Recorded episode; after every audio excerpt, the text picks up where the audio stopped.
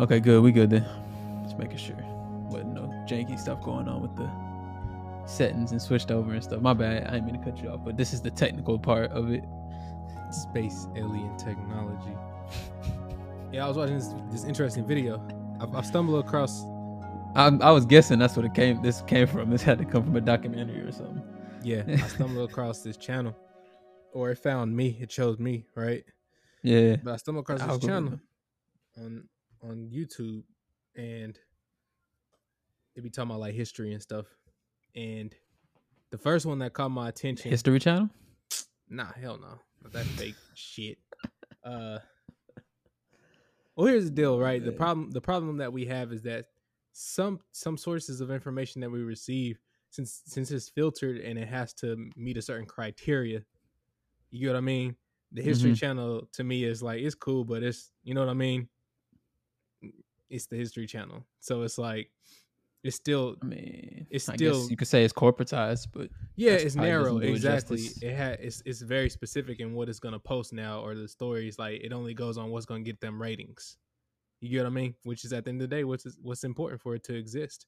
So Yeah. because of that, you're not gonna get. You know what I'm saying? You're not gonna get the raw. It's like almost Yeah. like independent artist type of stuff that Yeah, I'll be yeah. looking for. I mean, So- that's, that's how I came across the, the YouTube channels back in 2011 that told me the truth about 9/11. You know, Hey, so I'm not gonna touch that because I don't want shit coming back. 10 I didn't years say from now. nothing. I just said the truth. You know, You said whatever enough the, whatever the truth is, but I You didn't say nothing. enough already. I didn't say nothing. But um, but yeah, so what first caught my attention and like how crazy this information is, I I download the videos from YouTube because I'm like, just in case it ain't here next week, yeah, I got it now. You know what I mean? Um, so the first Keep- one, where do you keep all these big videos at on that on, Man, on your phone or on a hard yeah, drive? Our, our phone, I can't say. Actually, it's not safe for me to say where I keep it. I was I trying make out this copies uh, and I I mail copies to different people, so if something ever happens to me. I was trying out this new hairstyle. Uh, the I don't know if it was Mike Tyson's dude that Yeah. had the part. Who had the part? I don't remember who had the part in their fro. But I was trying to see how it would work. It's cool, bro. You know, have fun Hey. with it. Yeah, that's what it's for, right? You ain't gonna like this is too much hair, like literally too much hair right now that I have. So like, what else? What else should I do with it besides just do stupid shit? I'm gonna go to work like this tomorrow. I think What are they gonna say? nothing, cause cause of the Crown Act. The Crown Act protects us blacks now.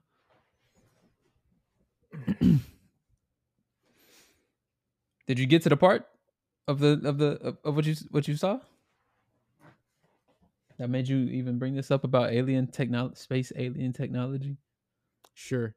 Um, the researcher, her, her name is, I'm, I'm assuming it's a her, um, Sylvie Ivanova. And, um, hold on, let me look up and make sure it is actually a woman. The way the guy talks about it, I think he does say she though. So, but you know, let's make sure. Wait, why does that matter? Um, because I don't want to be referring to it as a her, thinking that it's a Oh, woman's you don't name want and it's mis- a man. misgender misgender the person. not What misgendering. It's just you know we gotta we gotta make sure we can't be on here being inaccurate with stuff and just. Are we on here right now? Yeah, it's a woman. I figured. All right. Anyway, though, um, I watched two. Here's the thing: it's not really her video. It's somebody else explaining her work. You get what I mean? Yeah. Um, so I, I had to check and see, like, well, is this person dead? Is this person alive? You know, but the way they talk about her is like she's still alive. I haven't looked that deep, um, into any of her stuff. But anyway, in the first video, it was basically her her work, and I'll call it her life's work, whatever. I don't know how how many years she spent into it, but her, you know, career's work and, um, bringing to light, right? Mm-hmm. how the Roman Catholic Church came to be, or Christianity came to be such a powerful um, organization, right? Got you. Um, and so it breaks down like basically how history was either erased, you know, whereas the people that would pass on stories were killed, or the books were burnt, or Mhm. they were they're they're being kept somewhere that's not available to the masses, you know, or to Mm, the general public. the enlightened ones only Um, have access to it. Right. So um it talks on that. it talked on how in both of the videos I watched um that he was talking about, it talked on about um Islam and Christianity when it when they first were formed, they actually were one religion. Over time, they actually split it off, and one became Islam and one became Christianity. So, it's, if, if if you ever read the Quran, or if anybody who's watching this have read the Quran, you would know like there's hints of you know the Genesis story in the Quran, and you know Jesus mentioned in the Quran, and um even the format is similar to to a King James version Bible or whatever. You know what I mean? So Mhm. I was like, okay, that kind of makes sense. But he was showing like images of actually like the actual moon, the crescent moon, and the and the cross were like one thing. It was like one thing, like one object on buildings and stuff when it represented like what a church was or a mosque was or whatever. So Okay, I'm the point I'm making is like it's it's interesting enough information. Today, the video he was talking about was more so, it, like I said, bringing to light. I don't like to use the word exposing, but bringing to light or um how they made it seem like the Romans kind of created civilization, and so Hmm. they were showing examples of other places around the world that it it wouldn't make sense for how they looked at the time and the technology they possessed at the time for them to have been taught those technologies by a foreign invader or a foreign country or a foreign person. You get what I mean? Okay. And when they would predate the technology, it was like some of this stuff actually existed before they could um date it existing, you know, for the Roman kingdom or whatever. So basically it's it's just challenging that narrative that, you know, the European powers created civilization and, and have the best technology and all this. They probably have the best armies and the best weapons Yeah. but it was it was more so like you conquer somebody and then you you you know you take on their their technology. You learn it you have them teach it to you and you incorporate it in your society. You know they they basically when they was conquering people they was basically assimilating them anyway. Um but like i said it was just interesting because it's so it's so interesting to me and i'm gonna say interesting one more time just because i done said it four times but when we learn something in school and we we we're we're made to believe that's fact and then we hear something else and we're our minds are automatically so resistant to accept it you know what i mean because it's, it Yep. goes against what we were taught yeah. in it's- school. It's, uncomfortable. but then why do we so easily accept what we were taught in school simply because it We were was just taught in kids. school We were malleable. kids We were Mhm. sent there to trust these people. hmm So it's always fun, man. It's always fun to, to learn the things, and that's why I say like with the It is. channel, they only can really know, challenge so much. It's funny you say that too, Dustin, because school made learning unfun to me so bad, right? That I spent like my early twenties uh realizing how fun learning is again. right? Like if you like find if you found the right sources and the right things that you actually care to like learn about, like I was like, man, this shit hella fun. Like this is a time passer. This is like, and this is back when I didn't have my PlayStation, so I was like, this is the fun. This is fun shit right here. you know, I was like, so yeah, it's funny how I don't know if it's on purpose, if it's by design or whatever it is, but they slowly made me associate learning with unfunness. And Unfunness. yeah, and so to to uh be reinvigorated by learning again and having fun with it, it just changed my perspective on so many things, you know? So it's funny that you said that. Funny how like what do you mean funny? How funny in what way? Like a clown? Well, nah, I don't mean it like I don't mean it like that. Like, What do you mean funny? I You know- entertain you? What do you mean funny? I mean, you know, you know what I mean. No, I don't. Like- Tell me what, what what makes what makes it funny? What makes me funny? Come what on, makes man. it funny that I said that. Come on, man. Don't bust my balls. Don't bust my balls. Come on, man.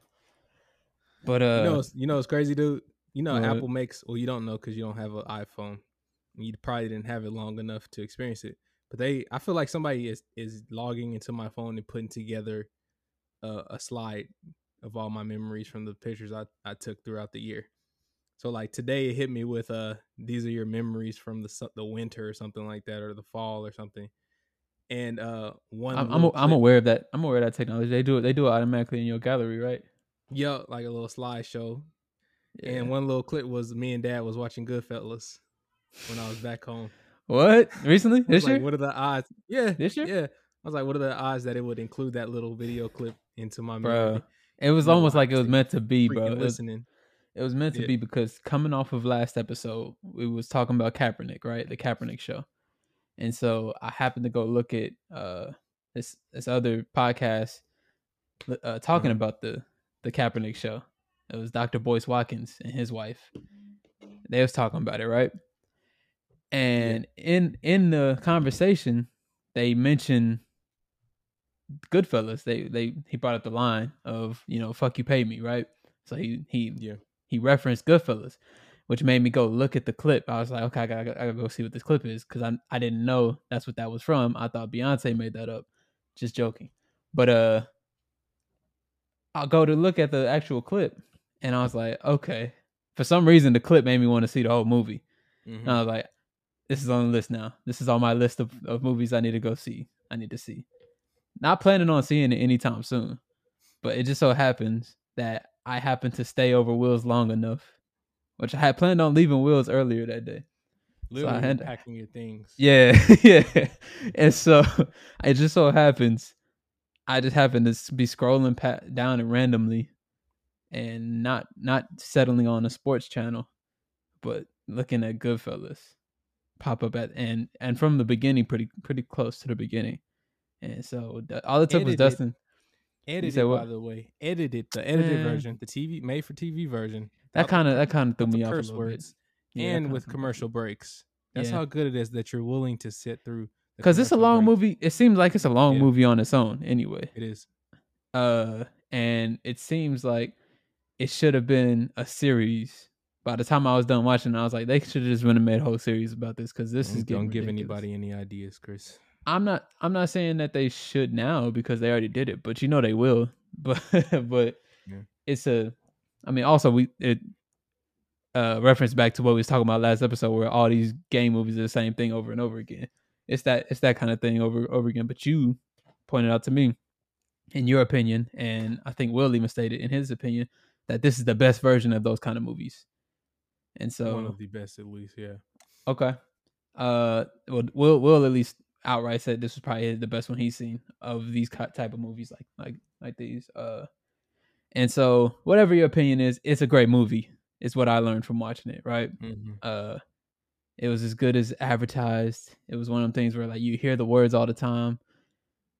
You hear the name of the movie all the time, and you're like, uh, yeah, I don't really care that much, but people hype it up. But for some reason, everything conspired, Dustin, for me to finally sit down and watch this movie, and I wasn't, I wasn't disappointed. Yeah. And what's crazy is that I want to find better words to to use instead of saying stuff like interesting and crazy. So that's my assignment for the month.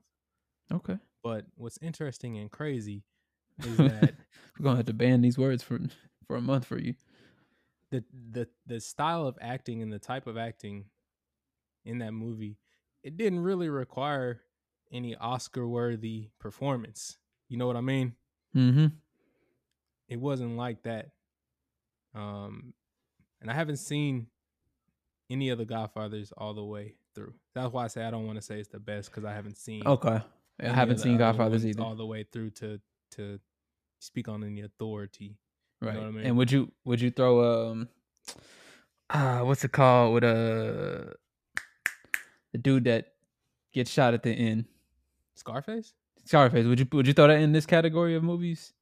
Because in Yeah, my mind, course. I do. Okay. Of course, and that's why, like, although what's funny is you know Al Pacino is in both Scarface and Godfather, you know, um,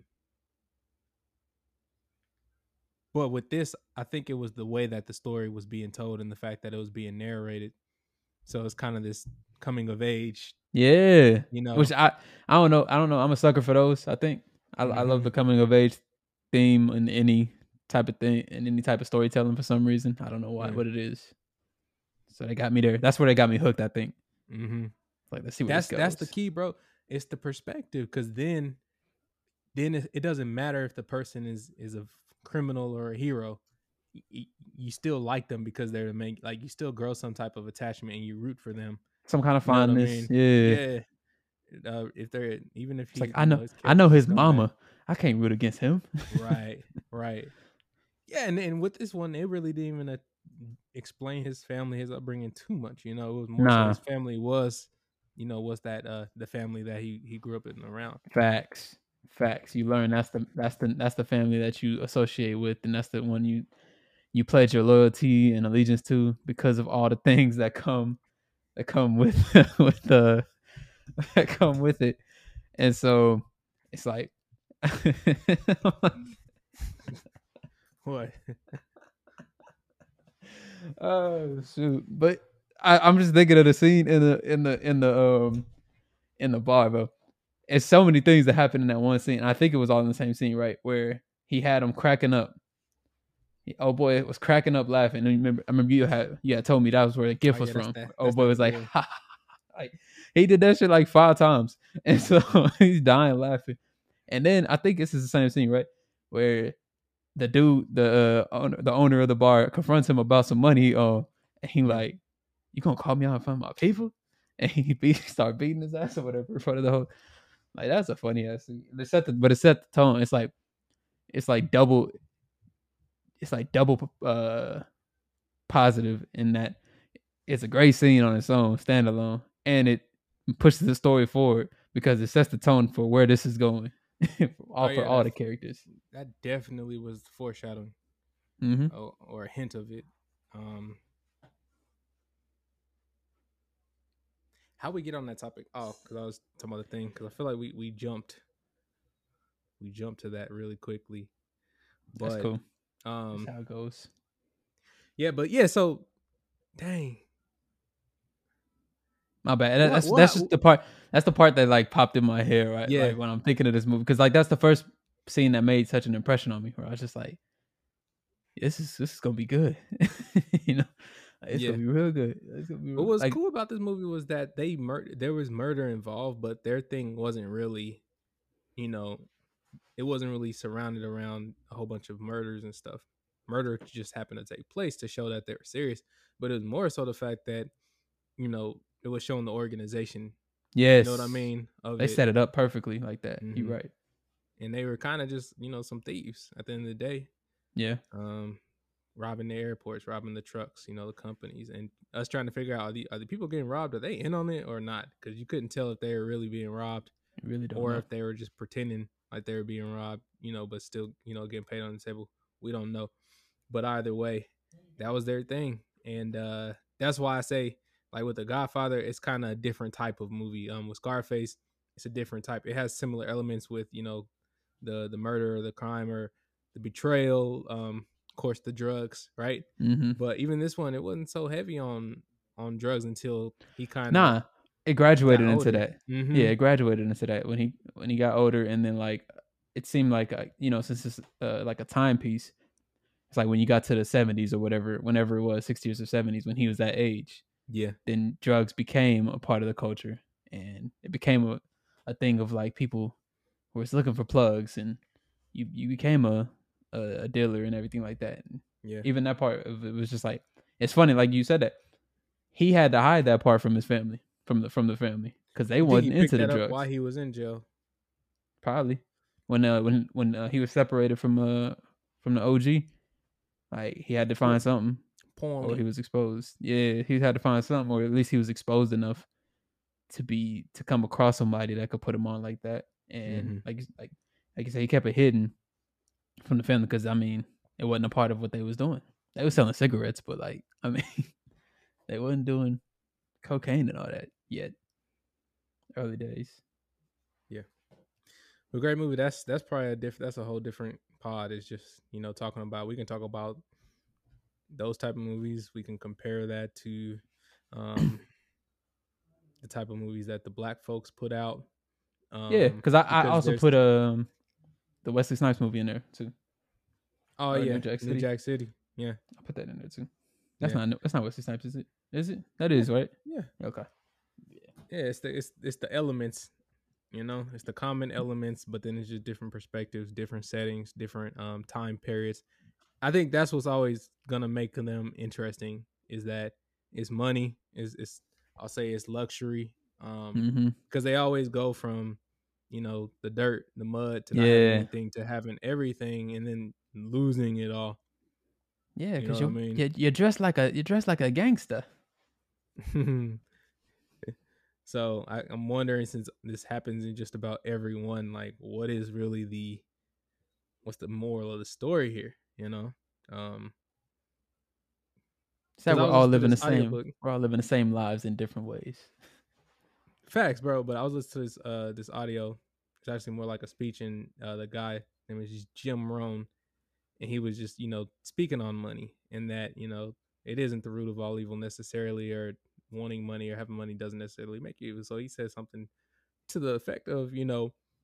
An evil person is gonna be evil whether he's rich or poor, because he's You know what I mean? And that's that's exactly what Yeah. these stories kind of show you is Yeah. that it doesn't matter that they're poor, that they have money. It's their mindset and their attitude towards life. You know. Um, yeah, because there was and them, you people know- you could you could separate within the family people that that live by code and had some valor and dignity to Like the way they did things. Yeah, and then there was people that was just like spineless. There was people with no integrity. There's people that was just like you can't like trust that. Yeah, and so yeah, it is. That is funny. That's that's a funny way to say it. Even though the saying is the love of money is the root of all evil. I don't know if that changes what you just said. I don't think it does, but yeah. I can like, challenge that easily. Okay. I love oh, I money, mean- so I can give away to charities. What makes me evil? what charities you giving to? That's that's the question. Might Well, be evil just- charities. Ha. Facts. But yeah, man, that that was uh that was just the uh that was our way of starting the podcast. This is Syn- synchronicity, bros. This is this is synchronicity, bro. You you want to go and let them uh, take my role? Take my role. Sure. That's yeah. what I'm doing. Go ahead. So uh my name is Dustin. The guy over there, his name is Christopher. yeah. Brothers. And What's uh, today's date though? Today is the first of the month is December first. Hey, December Um, first. Today is the tenth episode of Synchronicity, bro. I don't know. I try, I, I kind of like chalk this up as a as a milestone a little bit, even though it's real? super early. It's super early in. Let's celebrate then. Yeah, that we made it. That we made it this far. Yeah. Insert graphics in post. And hey man, we made it this far. We've been going strong. This is our going on our third third month. Yeah, because we went through September, October, November, and we're in December. And so let's keep it going, man. Let's keep it going. Uh hey man. It's all yours. It's all yours. The floor is yours. Go ahead. Yeah, I know you had a speech ready for this, so go ahead. not so much a speech. Everything's a freestyle, right? Because it's just a conversation. But um, since you mentioned, you know, the ten episodes, and that doesn't even include our little preseason and stuff like that, and the preparation and stuff. It is pretty cool just to to still be doing this and you know having fun and um being consistent, you know. And um this is only episode ten. I know we're we we haven't figured out. At least I I don't think we figured out exactly what we're doing with this, where we want to go with this, what's gonna stick. But it's just fun right now. Yeah, we just having there's fun right now. Um, and once you know, once it gets there, I think it'll be you know it'll be great and stuff. But Yep. um, with the This is our- you know, This is our 10 day era for all the Yeah. Chance the Rapper fans out there. Yep. And this is uh, you know, the twelfth month of the year. So why is that And the significant? 2000, the 2021st year of our Lord. Why is why is the 12th month significant? You said. Uh, I was just trying to segue and it didn't work at all. So what are we gonna? I don't know we what you gonna segue into. I don't know, bro. What are we gonna start with though? We're gonna start by bringing on a guest. Uh, I hit up our hit up our brother Malcolm, and he he said he could make some time for us. So let's go ahead and Oh yeah, that's that's why that was gonna be my segue. Thank you. We just completed the twelfth week of the football season. Thank you. Oh, I ain't even put two and two together. And we're about to start talking about football. I knew Yeah. it was somewhere, it just didn't land. It's a good It call. didn't land. Because his favorite team is the Patriots, who had Tom Brady, which was number 12. It's just all kind of like coming together. It's crazy right now. So let's go ahead and bring Malcolm in right now. All right. What up, Malcolm? What's good? What up, Malcolm? Uh, welcoming Malcolm to our podcast. Uh, synchronicity, bro. Of course, this is our tenth episode. Malcolm, I know, I know, Malcolm is, hasn't missed an episode yet. So just give us a, just give us a, uh, you know, a, a summary of how you think we're doing so far. I think it's been cool. I like how y'all stay up to date with all the current events and everything, and and sometimes you become my news because I don't I don't keep up with the news that much. So I appreciate y'all. Hey. Yeah. So Yeah. yeah, I mean, and this is definitely not cap. I know some people might say that, but definitely not cap. This is this is who I this is my go to. Is there's um synchronicity, then there's Twitter, and then there's uh, Channel Ten Cake News. Um, I'm that. with you. I'm with you. I believe every I believe every word. Your view, bro. mhm. And uh, you coming live from New York, correct? Yep, Brooklyn, New York. H- How's uh how's the weather out there this time of year right now? This is your second it's- time experience winter out there, right? Yeah, it's, it's it's getting cold. Um, it's in the forties, low forties, and it's, it doesn't get much like warmer than fifty nowadays. Past couple weeks. Um, but it's Christmas time, you know. You gotta. Stay layered up. You gotta stay You know. stay layered up. Which You already got your fit I'm- ready I'm for the uh for, for the Christmas tree uh, lighting tonight. Uh, you can you can say that is whatever I see in my closet that looks warm. Hey, I feel it. I met this lady the other day. Actually, she was from New York. She was like from Long Island though. Mm. So I gave her your address. I was wondering who that was staring at me when I opened my door. How weird. Why her. did she go in? She's just looking at. She couldn't get in. She, I wasn't. I wasn't about to buzz her in. just staring. Oh shoot! Uh, every time I think, every time I think of y'all front door, it's I think of the video you showed me of of one of your roommates uh, going in, like the like a like a reality show. But uh, that's for another time. Maybe one, one day we'll circle around. to Yeah, give a little tour. of back to it. But for now, coming into the apartment.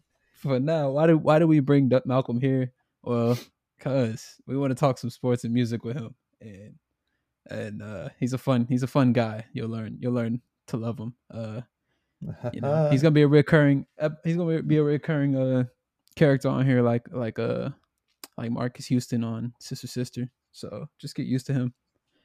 And so uh, no, I'm playing. But uh, but for real though, how you uh how the Patriots doing, Malcolm?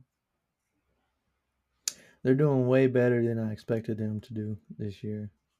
I was kind of once uh, Tom Brady left, I was just going to give them like four or five years to kind of regroup, but they they picked it up a lot sooner than I would. And I was, Hella sooner.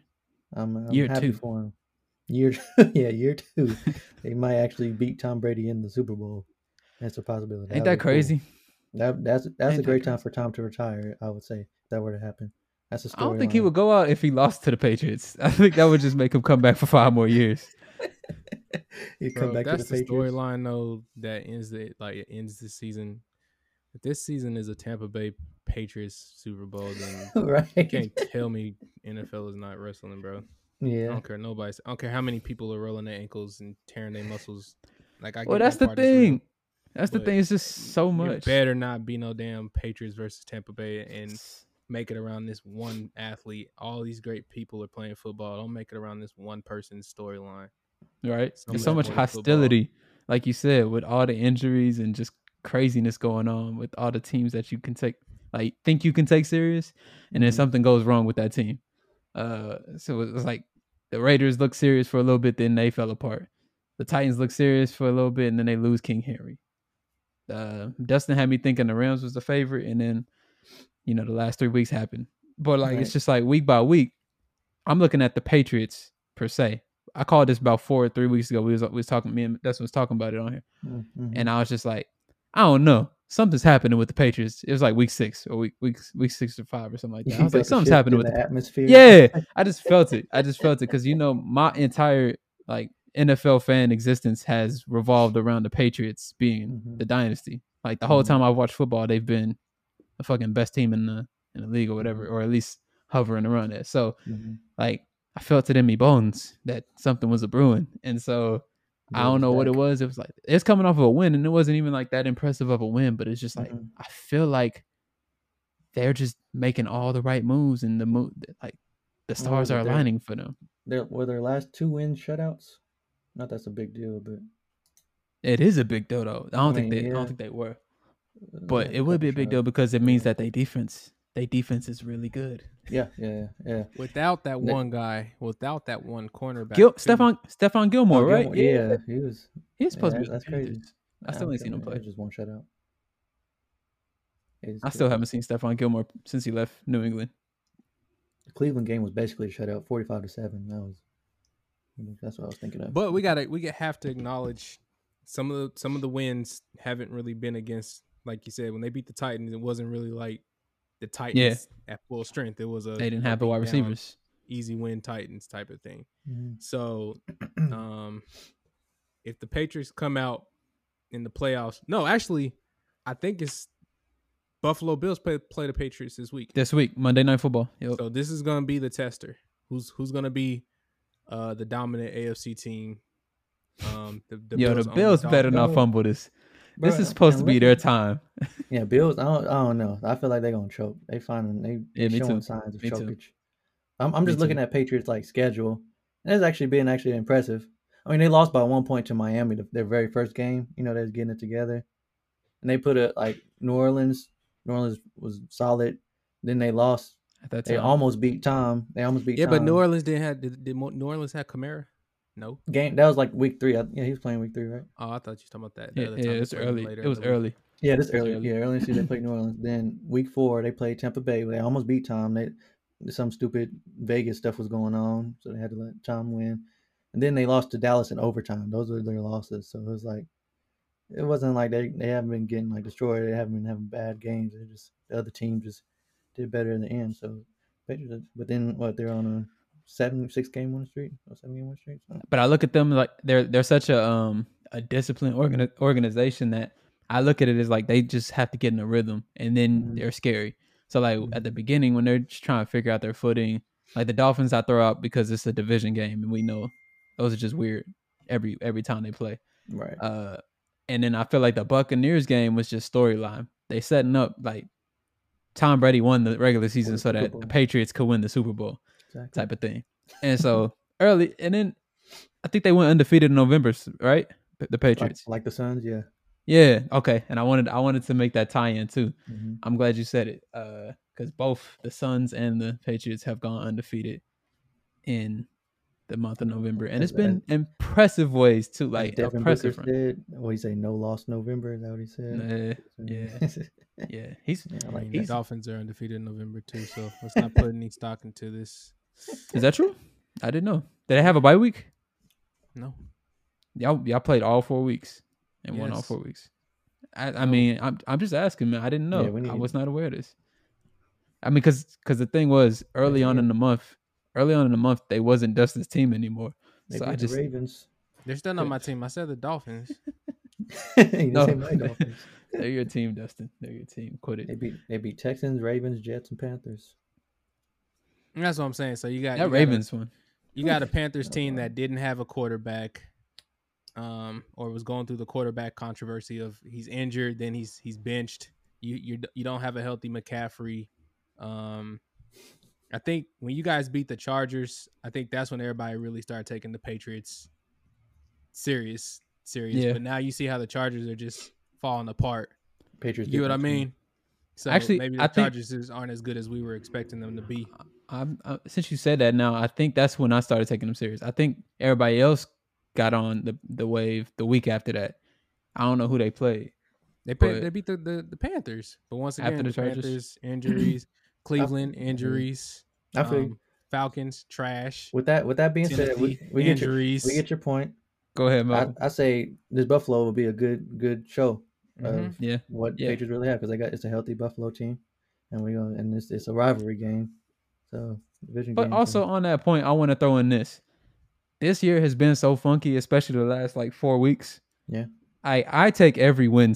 Like I just be like, whatever. A win's a win. Like if you got a win, hey, you got the win. Yeah, you so like got I don't do like I'm not doing that this season for some reason. Like if you got if you found a way to win, the way this year has been, uh, shoot, go, I'll go ahead and give it to you. You know what I mean? I'm not going to like discount it because I've seen my team beat themselves four times when we when we won. So it's like you gotta there's something to be said for teams that win the games they're supposed to win. You know what I mean?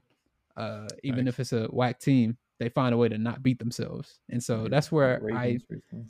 that's where I get yeah, the, the Ravens have been good, but uh Last that's why that's why I respect the Patriots so much, I think. That's where I'm like looking at them like, ah, I know once they really lock in and everybody understands their role and understands what they're trying to accomplish, Mhm. there's not gonna be uh, a let up. Oh, and this one play, this is my like the signature Patriot play. Uh, the running back for the ten- Tennessee Titans, he was breaking off like a 20 yard run. Right, you watched the game, right? Yeah. And all of a sudden, some dude comes from behind. I don't know who it was on the Patriots and hits that shit out, and it's a fumble turnover. Like right when Tennessee was about to get some momentum, the defense does, Mhm. does that thing where they the Patriots just do that fumble. They so good at that. They've been good at that for years, and I don't know why everyone doesn't realize when you're around the Patriots, hold on to the ball for dear life. But like Yeah, Patriots. They number one in fantasy. Their defense. is, Fundamentals. so- so That's correct. yeah.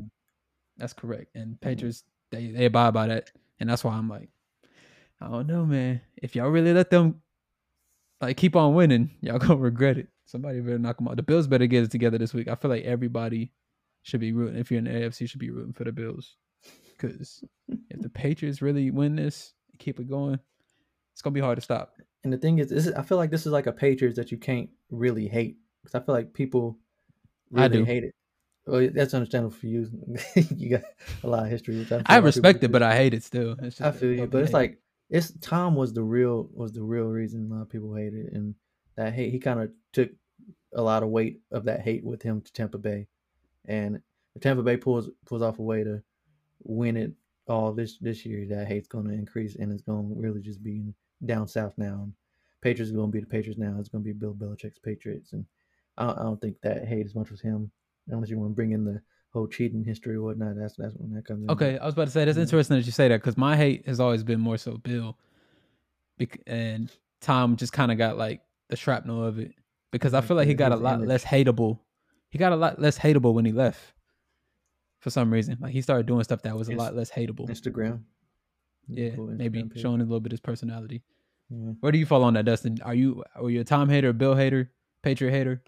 If you ever Man, were, Let me let me let me first start by saying, you know, I like I want to support the brother because he's a brother, you know, and uh, but nah, I uh I don't have hate for either person, okay, you know. okay. I, I mean, hate- I'm- and I'm hate- talking I hate sports when hate. my I hate when my team doesn't live up to their potential. That's what I hate. Mm. I can't hate on the success of somebody Of who's doing what he's supposed to be doing, that's doing his job. I can't hate on Tom Brady's commercial when he was like every day. Remember those commercials? yeah, yeah, yeah. every single day. Like, how can you hate on that? You know You what I'm saying? couldn't. He's, you really couldn't. doing what he's supposed to be doing. He's like, he has a good point. He has a good point. you know, I should be doing but uh, yeah, but no, like I just hate. My thing is this: I just want it to be like a a realistic competition, and I don't want to see. I don't want to make it obvious and be like, okay, this person's getting more favorable calls during the game. You know what I'm saying? I hate seeing referee involvement. Like, let the teams really compete. You know, if Tom still got it, let's let him prove he still got it. And I don't know what it was like against the Giants. He's fast. He's fast as fuck, boy. Like that one time when he Mhm. took off with a sprint. mm-hmm. Yeah. You know what I'm saying? He's still out here Yeah. competing. Like he still wants to win and stuff. And you can't you can't help but respect that. And that, that's what I Respect. think is Likeable. for sure. is that um he, he got his roster, of course. They they came together. They came together like last year. Remember, like when they were starting, they weren't really this this team, but it took Nope. time for them to gel and discover who's gonna really be the alpha. You know, is Tom calling the plays, is the coach calling the plays, is the O uh, OC calling the plays or whatever. They found something to make it work for everybody to be happy, and and then you know Antonio Brown kind of got comfortable once he got on the Facts. squad because it took time for him to get comfortable. Facts. Um, so now they're just that team where it's like, yeah, everybody who plays them fears them, and of course, just like when he was in the AFC East, like nobody, he has nobody to contest him in his division right now. The Saints are injury ridden. If they were healthy, they would be the, the main people to contest with them. But they took out they they took out Winston last time they played, took him out the game. Do you think? do you think Winston was that big a big a factor? Like really? Yeah, Yes. Is yes, when Yes. You guys were playing in the super in the AL in the championship, and they put Winston in. On he played one pass and threw that touchdown. You can't tell me if he would have played last year that would have been a different score at the end of that. Now, I'm just saying. Like, hold on, hold for, on, hold on, Malcolm. Hold on, Malcolm. Just to Sorry. just to just to finish the answer that answer, Okay. because yes, Winston is important, but we also have to also realize first of all it's because Michael Thomas hasn't played a game this year and he's not going to, right? Mr. the guy. And Alvin. Kamara is the uh, Alvin Kamara is the MVP of that team, right? So if Yeah. he's playing, then everything is right and you can make stuff work. Mhm. Winston comes in where he does all the things that you you don't have another quarterback to replace it with. Like he can make big throws that uh Taysom Hill can't make. You know what I mean? Mhm. And he can control the offense and just not make mistakes.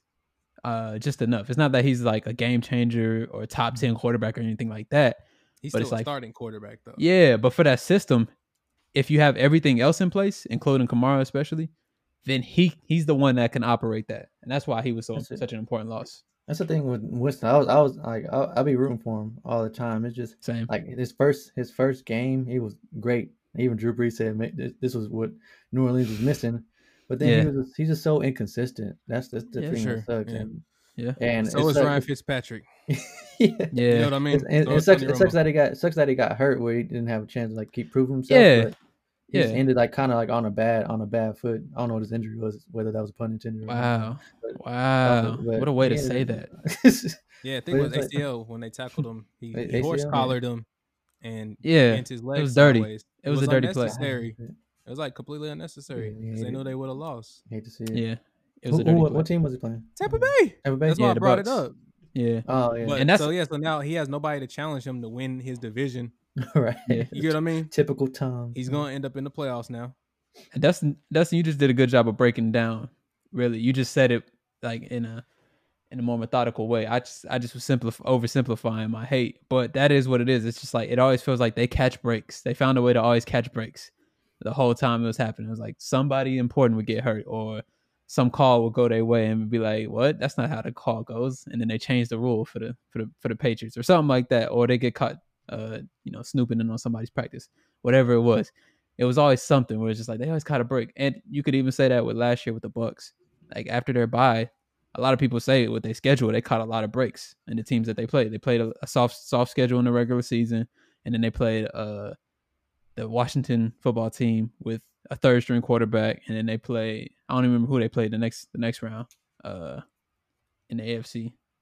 But whoever it was, and then they get to the Super Bowl, and you know, Chiefs don't have an offensive line, you know, and so it's just like they kept on catching breaks. Yeah, they kept on catching breaks, and that's a part of the that's a part of my my hate for Tom Brady and the Patriots type of thing. They lost to the, to Washington. I forgot about that.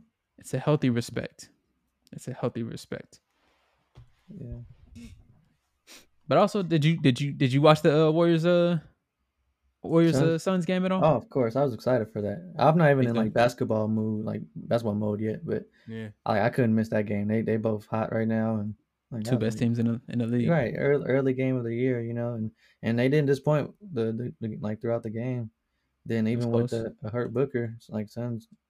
I don't know. Chris Paul is different, man. He's- That's what I was telling Dustin before. I was like, man, just you gotta go watch the highlights and just look at how Chris Paul was controlling the game. Yeah, It's like yeah. And his mid range is is unbe- like he- it's Like, like so fun to watch him play Right. because first of all, like I was tell I was telling Dustin like when I when I like talk about basketball, I, I always preface it by saying like I view it from the defensive. It starts from the defensive side of things because I'm a Gary Payton fan first. Like that's my favorite player, Mhm. and so I just be thinking like trying to imagine how to stop Chris Paul, and I just be like I couldn't do it. It's Yeah. impossible. It's impossible. you ever you ever seen that uh Fred VanVleet interview when he said his Uh-uh. first like his it was- he was like somebody asked him like what was his like wake up call like that he was in the league. Think he said it was like his first game when he came in. He actually went against Chris Paul, and like he had to hold him. Like I don't think he said nobody told him. He's like I'm starting. Nobody told me I was starting. like, and so he started, and then like it was like like an off ball move that he said Chris Paul did on. He like just turned and then went the other way, completely lost him, and then he like shot like Jade and whatnot. And Fred was like, yeah, that's when I knew. Chris, because Chris Paul knew that he was new, so he wanted to let Yeah. him know. Oh, Oh, this bro, ain't- that- this- this that's ain't like- college. Did you see Chris Paul against the Rockets earlier this year when uh, he like he was ho- you know they got like two rookies or two young guys as a point guards and shooting guard, and so it's like Jalen Green was trying to dribble on Chris Paul. He's doing all this fancy shit on him like 2K shit, and then Chris mm-hmm. Paul just simply just swiped in and, and started like knocked the ball out of his hands and, and then it went to- and went straight to a, to one of his teammates, right? Another young cat, I think it was Kevin Porter Jr. So he's like, Mhm. ah, no, you Oh, couldn't do it, but I'm gonna I'm gonna try. So he started trying to break down Chris Paul, and then Chris Paul just swiped it. and knocked the shit out of his hand again. I'm like, these young niggas don't know. Chris Paul sees the game like Yeah. like a chess game. He's just so much smarter than you, and so yeah, man, it's like you never stood a chance. But it was it was interesting you how they they found a way. First of all, like I respect the depth of the Suns, and so Mhm. the fact Yeah, that they had a defensive game plan the way they did on Steph Curry Mhm. to make him struggle the way he the way he did, like that's impressive. And Fir- Even Ayton was involved. Under 100. Mm, Yeah, Yeah. Ayton, he started on strong. He was he was the anchor. He was the anchor. yeah, first game of Indians under kinda- 100 this season for the Warriors. Yeah, he, Ayton was kind of missing some big like putbacks like towards the end of the game, but it didn't matter. But He's probably Yeah, tired from holding Steph Curry because he, he got a he got a he got a uh, block on a Steph Curry step back. I don't think I've seen that before. yeah, that's, uh, that's I can't imagine so- being easy. I yeah, he was out here he was out here working. So I don't know. They they they definitely they definitely circled this, even though this is like in the midst of a 17 game win streak. They definitely circled this like, hey, Yo, we've been game planning look- for this one all year. I gotta look at the rest of their schedule, see how like who else they got up like coming up because The Suns and Warriors play on uh on Friday Yeah, they do. too. They do play again, huh? They Rematch, again. yeah, game two, and Klay Thompson dope. gonna be back. Oh snap! Is he really? Is he really? No, I'm playing. Oh, I'm playing, but he, to oh, but shoot. 'Cause I did But say he I is- did say he's ret- like soon. soon. he's in the G League right now. He's uh That's he's playing for the G League right now. Yeah, that's real. So he's I, actually I didn't get that. I didn't look into it. So what makes him think he like can't get hurt? Why is he playing G League? Like, isn't that risking him in, getting injured? No, it's like a rev up, right? So the speed of the game is what a lot of people talk about, right? The speed Okay. of the speed of the professional game. So like you don't want to overexert yourself coming off of two in, two injuries. Was it three? Okay. It felt like three. Two. But, uh, Yeah, two injuries like that. You don't want to overexert your, overexert yourself, so you work your way up to it to the pace. Okay, so you they, they have practice, and then you go to G League games, and then you go. To, Who else did they you know, have? It was somebody else from the Warriors that they had. Uh, James James Wiseman, the center. Yeah, it's like He's on his like way the- too. First G League super team. Like, hilarious. nah, nah, for real, for real. That would that mean that the Warriors would be the team to do that too. We're just gonna keep them down here. Just gonna keep Right. them down here for a what about little Steph? Steph, yeah. Let's get this this chip over here. Let's get some But I'm looking forward to it. Somebody had pointed out like Wiseman is gonna help a lot with uh, how Ayton was kind of dominating the Warriors yesterday. Mm, Uh, they didn't have an answer for Ayton.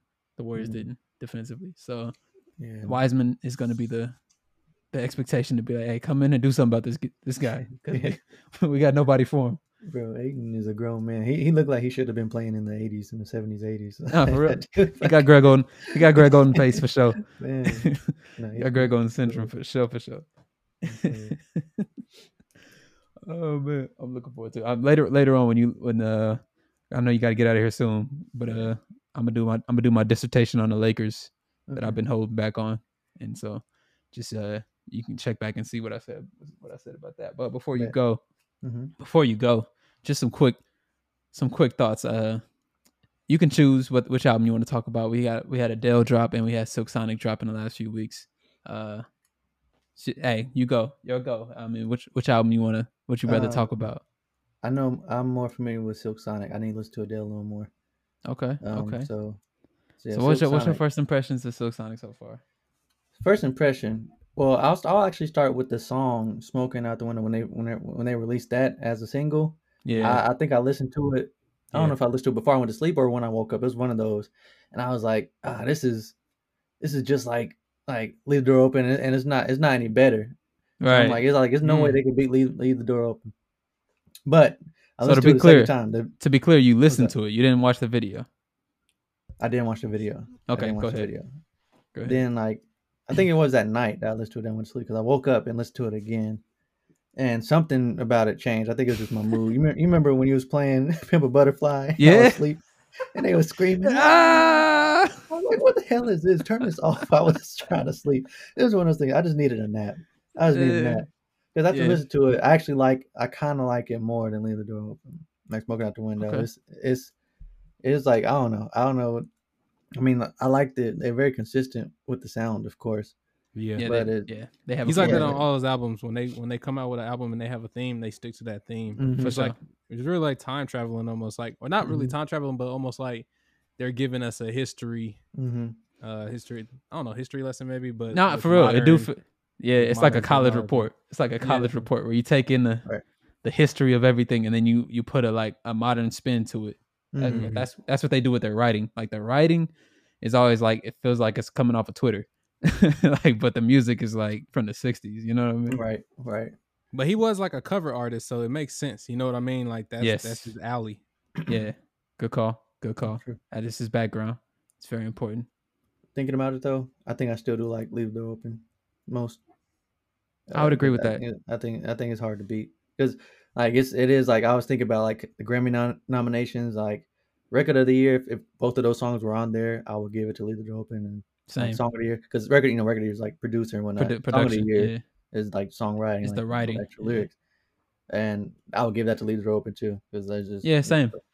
So oh yeah, but yeah, um, but the album, album overall, like, uh, second, it took me two listens to appreciate it.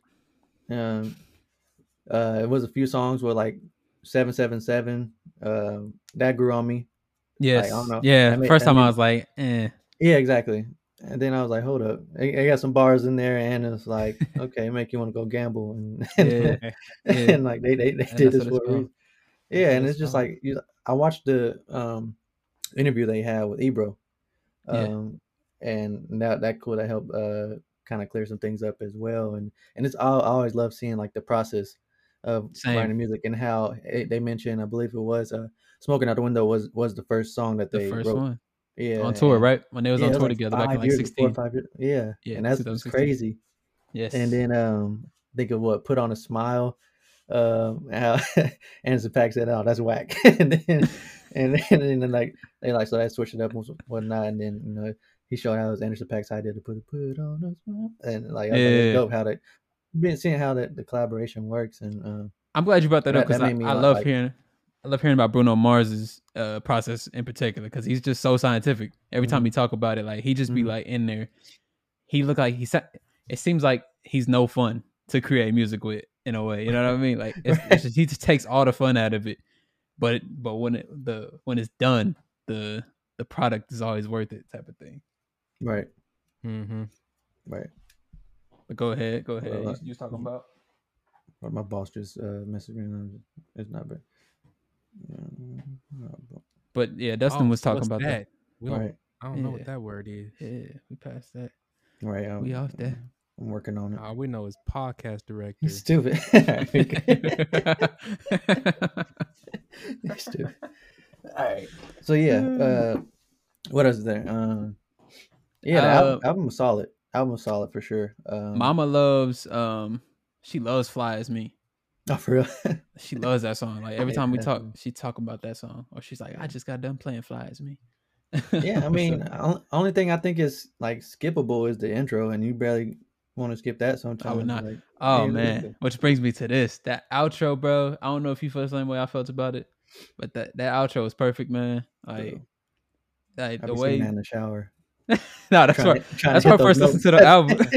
that's why I first listened to the album. Like that was I think I was waiting for the right time to listen to it, and then it just Mhm. felt like the right time to turn on was in the shower. and so I just Right, ended up staying in the shower the whole the whole album because it's only like thirty minutes. Alright, Sheesh. alright. it's only thirty minutes. But uh, but yeah, when it got to that end and it just kept on going. Yeah, bro. But the, man, I can't. I gotta go see it live. harmonies and man, same, crazy live. same. Can't. Same. can't And I and I wanna I wanna be on stage. I was like I want them to call me on stage and like be a part of that that song, that gonna final song. Cause I, I I can learn the harmonies and modulations on that song if they Mhm. need me to. Of course. Of But course. that yeah, that was the perfect way to end that.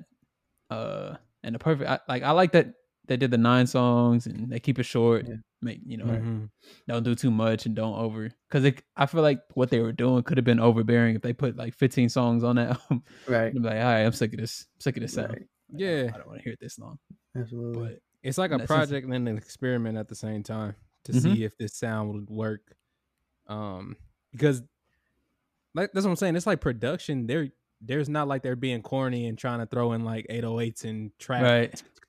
Bro. Right, like, right. Corny It's never like crossed making- my mind with that album. Yeah. Is what's crazy. Like as as like cliche as a music might be, like it's like he put like just such a modern twist on old you know old school music and and it wasn't even that much of a twist. He just brought it, you know, and they just, they Yeah. just made it. They just made it happen. I think And Dustin same pointed it out perfectly. Like, and they they even talk about it in the interviews. Like, it's about them playing live instrumentation. Like, they just they made that a point. You know what I mean? Mhm. To say, Yeah. nah, nah, we're doing everything live instrumentation because we got Mhm. real musicians and in like both of them come from bands. You know, Mhm. like Anderson Paak uh, got the Free Nationals and but I'm always got the Hooligans, and. I'm pretty sure the Hooligans played on every everything on this album. I don't think the Mhm. Free Nationals had anything to do with this album, but that's what it was. It was like Anderson Paak. You could tell when he was on the drums on every every song that he was on the drums. You could tell it was him on the drums type of shit.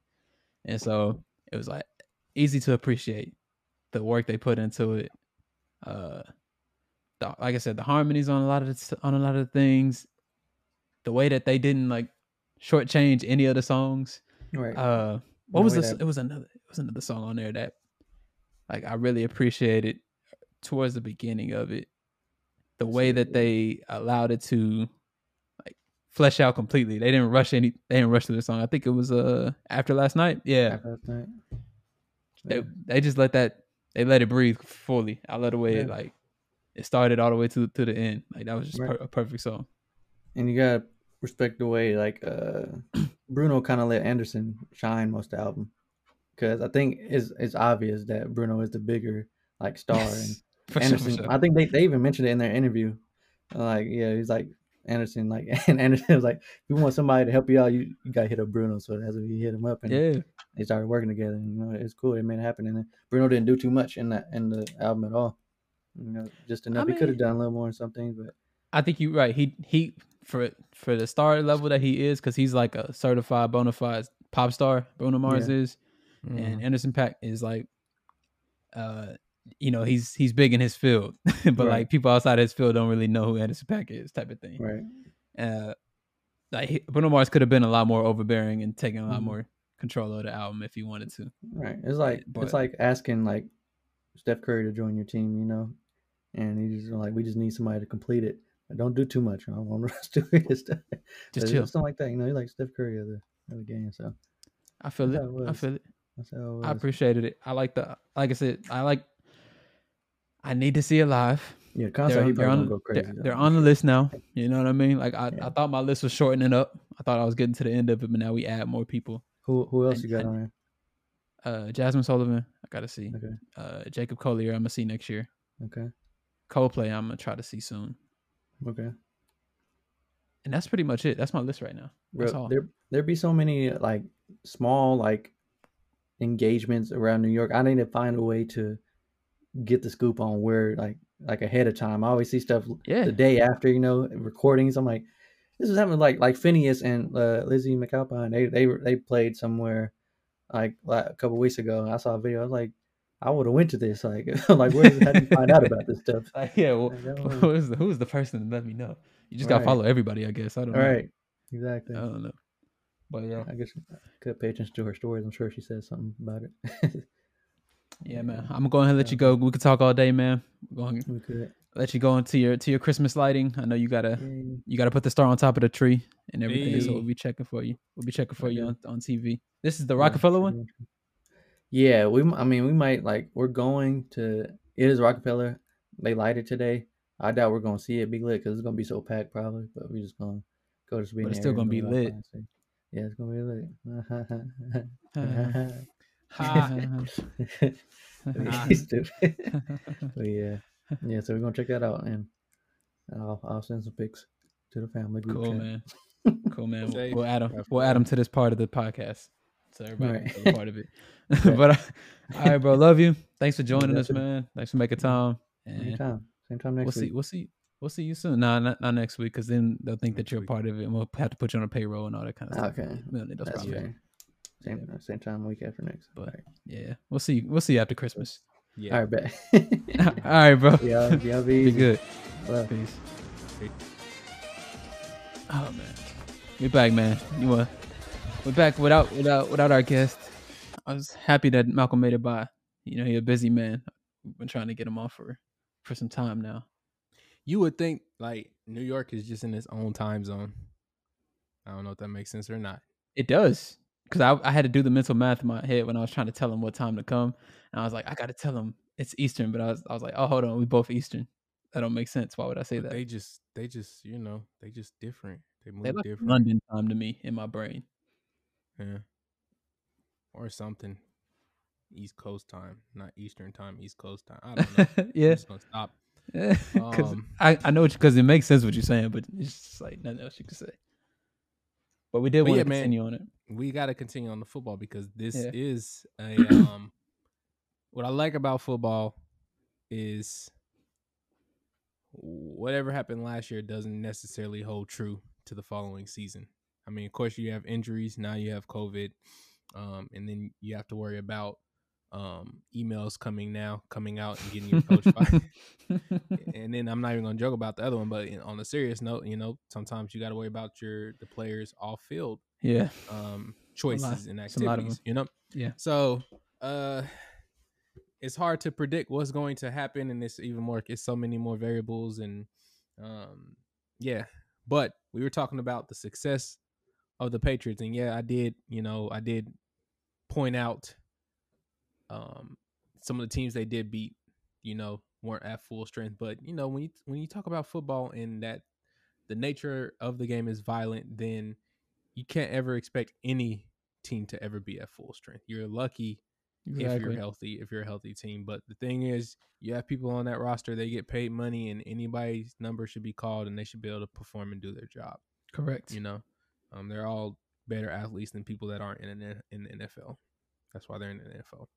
So the success of the Patriots to me is it just reiterates having a system in place. Mm. When you have a system in place, then football is easy. Mm. You know, That's you that's have a correct. system in place. You know what That's you're correct. doing. You know what you're supposed to be doing. Everybody knows their job. They knows they know their roles. There's a culture, an expectation, and um, for a rookie quarterback such as Mac Jones to come in and um, play the way he's playing. I, I don't watch every Patriots game. I've only No. watched one or two maybe, and um, but you you continue to hear good things about him, and he seems comfortable for a rookie. You know, um, and then he doesn't have superstar wide receivers that he's throwing the ball to. You know, Agholor was like the big name, and he's not really. He's like mid grade. You get what I Yeah. mean? He's he's inconsistent. He's good sometimes. He's he's not good sometimes. But also So- with with the talent they have, it's about the coaching staff putting those players in the right position to make that job easy too. For sure. And that's what they Think that's about what their you running backs. That's what you see when you look at the game when you watch them. That's what I've seen at least when I watch it. It's just like, oh, they just putting these play, players in positions to succeed, like Yeah. extenuating my strengths type of thing. but they've been healthy for the most part. I mean, I know they've. I think they've had their biggest health issues that I've at least paid attention to would have been at the, at least would have been at the tight end position, um, and semi at the running back. But they got like three different running backs, and they're Yeah. all, you know, none of And them. they traded Sony they away. Can play well. exactly. So it's like these running backs are young and they're hungry and they're on the come up, and it's always been that way with the Patriots. It's never been like this superstar running back. It's just been like Nope. their running backs are always efficient at what they need to do. So, like I say, fundamentals, man. So, But enough Um, about the Patriots. I want to hear about the Dolphins because the Dolphins have been on in the last month their own little wi- winning streak. So, like, what have you seen in this last week from what you from what you watched? Because I know from my perspective, it's hard to get a hold of you when the game is going on. So I don't know what you're doing when the game is going on. I don't know if you're watching it on your own in your own little cocoon or something and trying to figure out what's going on, or or if you're just not watching at all, you just waiting for the result. Or but what what what is your, what has your experience been in the last month with the Dolphins? and it's just you know Belichick. He's such a great coach.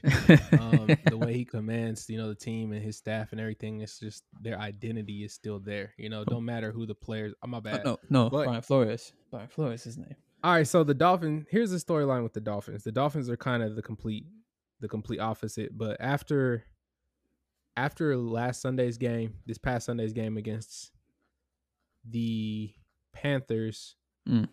this is what I've concluded as a Dolphins football team observer. I call myself that. Okay, I'm not a fan. we're working. We're working right direction. um this really is they're basically still in the middle of a rebuild that's what i've identified last year was not. And what I mean by that is like the first year was getting rid of people and trying to see who can stick around and and kind of tanking to get you know the early picks. Last year was kind of this experiment where I felt like it was really supposed to be Fitzpatrick the entire year, but they forced Tua in, and this was really supposed to be year one of like a rebuild. Mhm. And the reason I say that is because they they signed Flores to a five year contract guaranteed. So I don't know if guaranteed is really guaranteed when it comes to these contracts, but I believe that's how they started it off. You know, so it wasn't this pressure that he needed to win. Um, but now when I see that the storyline of this past game was these Dolphin, the rookies all had amazing games. And then Tua, um, And is that offense and defense? well, you got Jaylen Waddle, who is looking like he's now he was worth giving up, I guess, last next year's first round draft pick. I guess you know, I don't know, but yeah, he's definitely the best player on our offense, like by a long shot. There's nobody Mhm. even like close. Um, Over Gesicki. as far as like as far as like his weapons.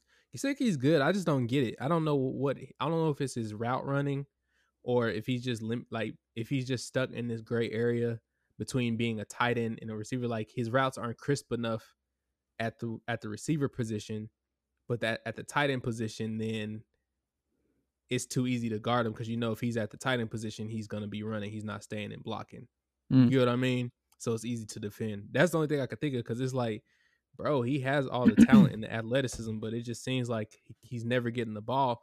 And Tua is very accurate. Um, and you know, I don't know if you've seen what Tez had posted. Uh, this this stat they were talking about him the other day, but I Tez, screenshot Tez being our, our our cousin that we talk we talk a lot of football with him. too much information. and But uh, basically, they were saying uh, for this season, he's ranked second. Is Tua? He's ranked second for the for the in listeners. completion completion percentage, and uh, he's ranked third for the fastest uh, getting the ball out the quickest Mm. as far as allowed time.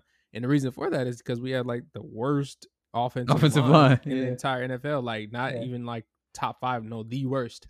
Yeah. So the fact that he he can get the ball, imagine when he gets the line. You know what I mean?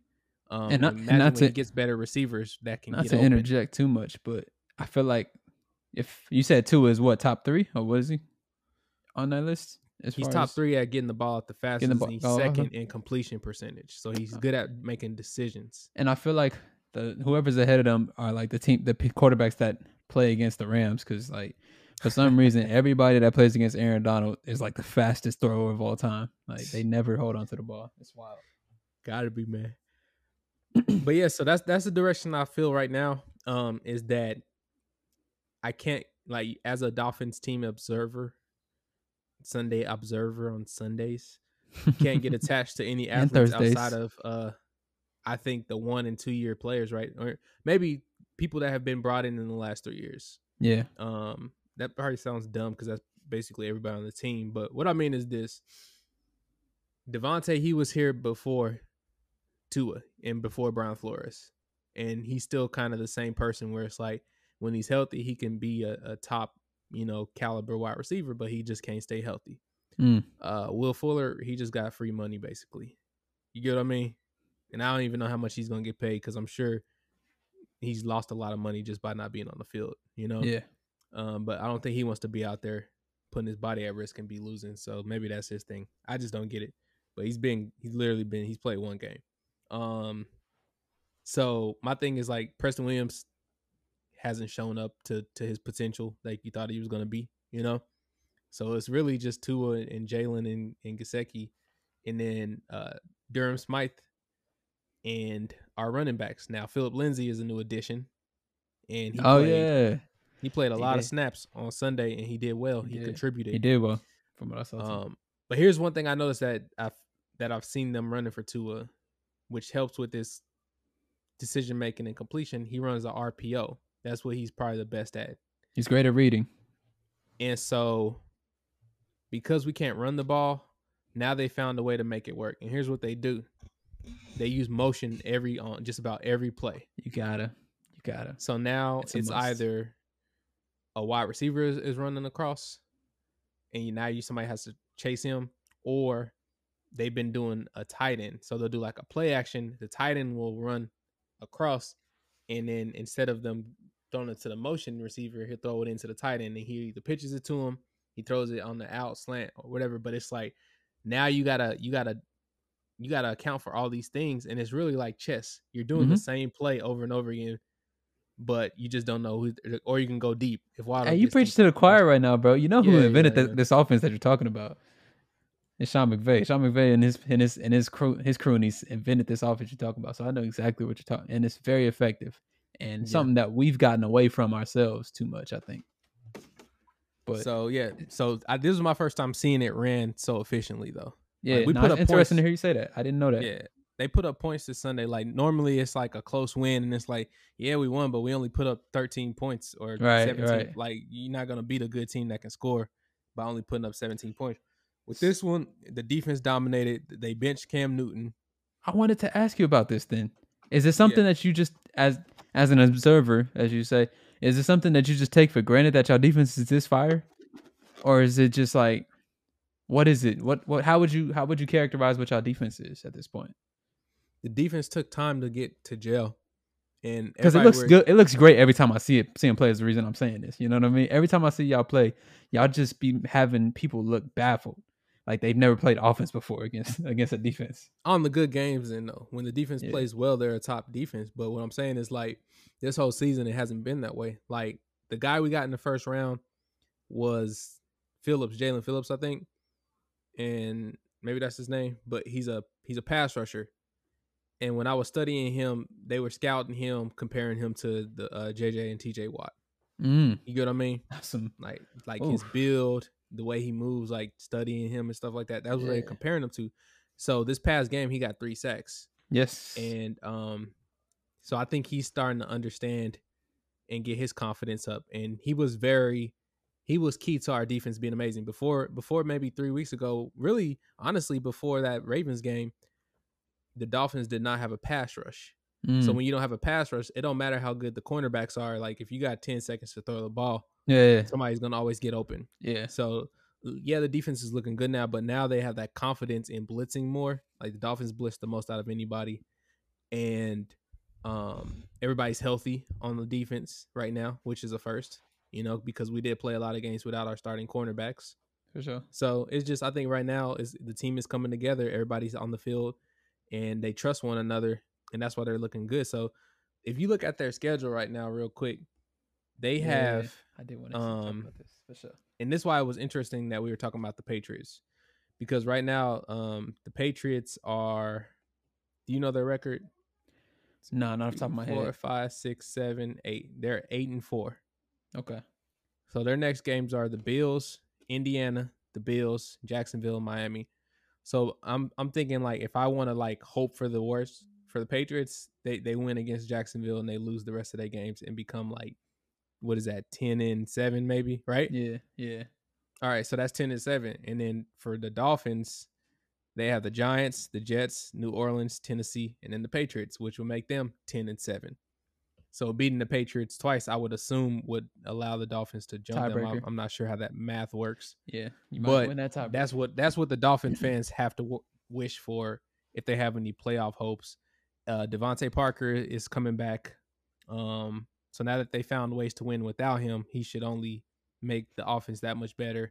And hopefully Will Fuller can come back before the end of the season and really see the, the potential that this team was supposed to be when it's Yeah, time so to basically- uh, play the Patriots.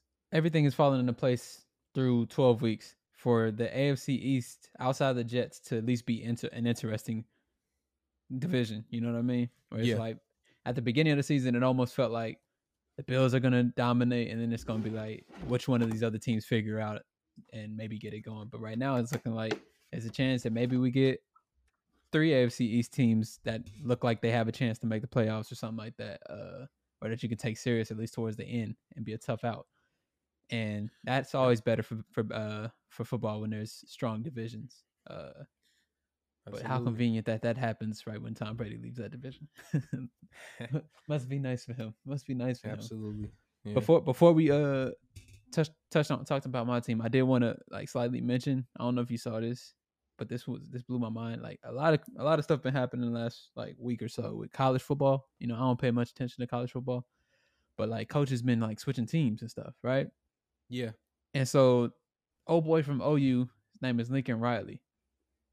He got a job at USC, right? Yeah. And it was for 10 years, over 100 million.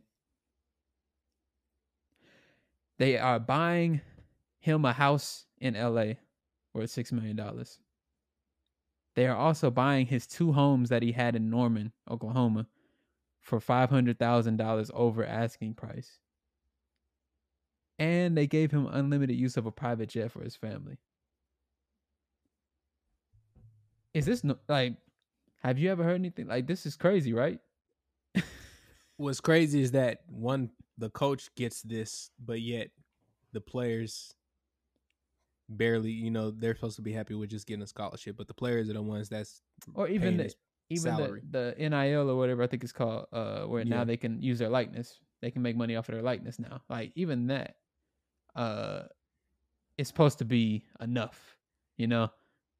But it's just like they got this much money to ball out on one coach like this. Yeah, college, but yeah, you're right. I mean, it's so many things. We can go so many ways with that. You know, maybe lower the tuition if if you can afford that for football. Is not. I mean, that's entertainment, bro. Oh, that's yeah, I think that's the but point. it is It's the heart separate. and soul of a lot of these schools. Is like they make more money off of the sports than they make off of their academics. I mean, it is what it is. at this point, don't we just separate those two though? Like the college tuition stuff, the regular student stuff, and the student athlete money. It's two different, like, two different things at this point, right? Like we don't tie those things together anymore, do we?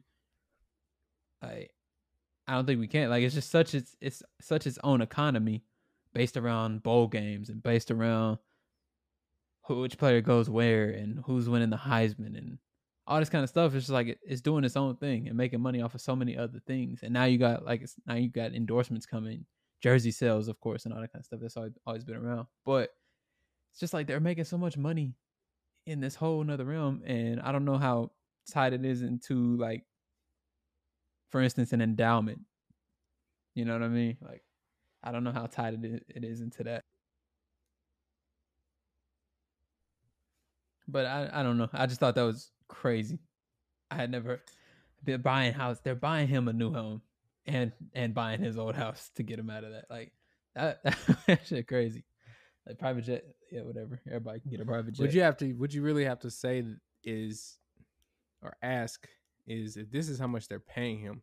Because think about it. Any job you've ever had, your salary is not even no nowhere even close to how much money the company is make off of you? Yeah. Yeah, for you being there. So like, if they're paying him this type of money and they're spending this type of money, then you know that that, that college is is bringing in bank. That's crazy. Um, it's a whole you know every every season especially after recovering from covid and stuff they still have this type of money but um you know like that's that's another conversation you know yeah, what i mean I only brought it up because it, it kind of like put me in the mind of the Goodfellas a little bit, where it's just like I know some shit going on over there. I know it. I know they making money off of, off of stuff we don't even hear about over there. I know it. And you know, gambling is getting involved in everything. So there's there's money. I'm just saying there's money sources that they don't advertise on TV. It's probably why they can afford to do this kind of stuff. yeah do you think though also that this stuff is just this stuff probably always took place it just wasn't never published like this you, you know what yeah, I'm that's saying? what I'm. That's what I was wondering. know 'cause Jim I, I Tressel- never paid attention. yeah jim tressel he was bro yeah i know he was taken care of he was making Yeah. a lot of money at ohio state um and i'm sure michigan's coach now Har- harbaugh because these guys are switching back and forth Yeah. from nfl nick saban they're switching Yeah. back and forth from nfl jobs to, to college jobs and um you Urban to Meyer's probably while. and oh yeah bro and um how much money the actual program brings in for each college you know like these i wouldn't be surprised if some of these coaches make more than some of these college presidents you know what Yeah. i mean For sure, for Um, sure. Nah, for sure, for sure. I but it's it's that. it's really though the whole structure of it is just very when we were having that conversation on the last podcast about um you know whatever capitalism rep- represents and a system whether it's moral morally correct or not it's like my experience with college is this. It's what you make of it, right? Mm-hmm. You go there and you you know you you study hard, you get your degrees, how many ever you need. Um, but the thing is this, you you don't know, you're uneducated, so you're not smart enough to know, you know what I'm saying? Yeah. You, you're You not don't know what you don't know. what you're doing. So it's like you don't you might not know how the importance of networking. Somebody doesn't tell you that. You might not know the importance of I shouldn't I shouldn't get a major in this because this is just a dumb major and I'm not gonna make any money off of this. Right. You know what I mean? Like why why would I pay all this money to get a major that's not even gonna uh, Right. re- repeat or return that salary? That's a terrible Right. investment, you know, and a pointless skill yeah. especially since now we moved into this technology age some of these majors that were being uh made available definitely didn't make sense you know yeah.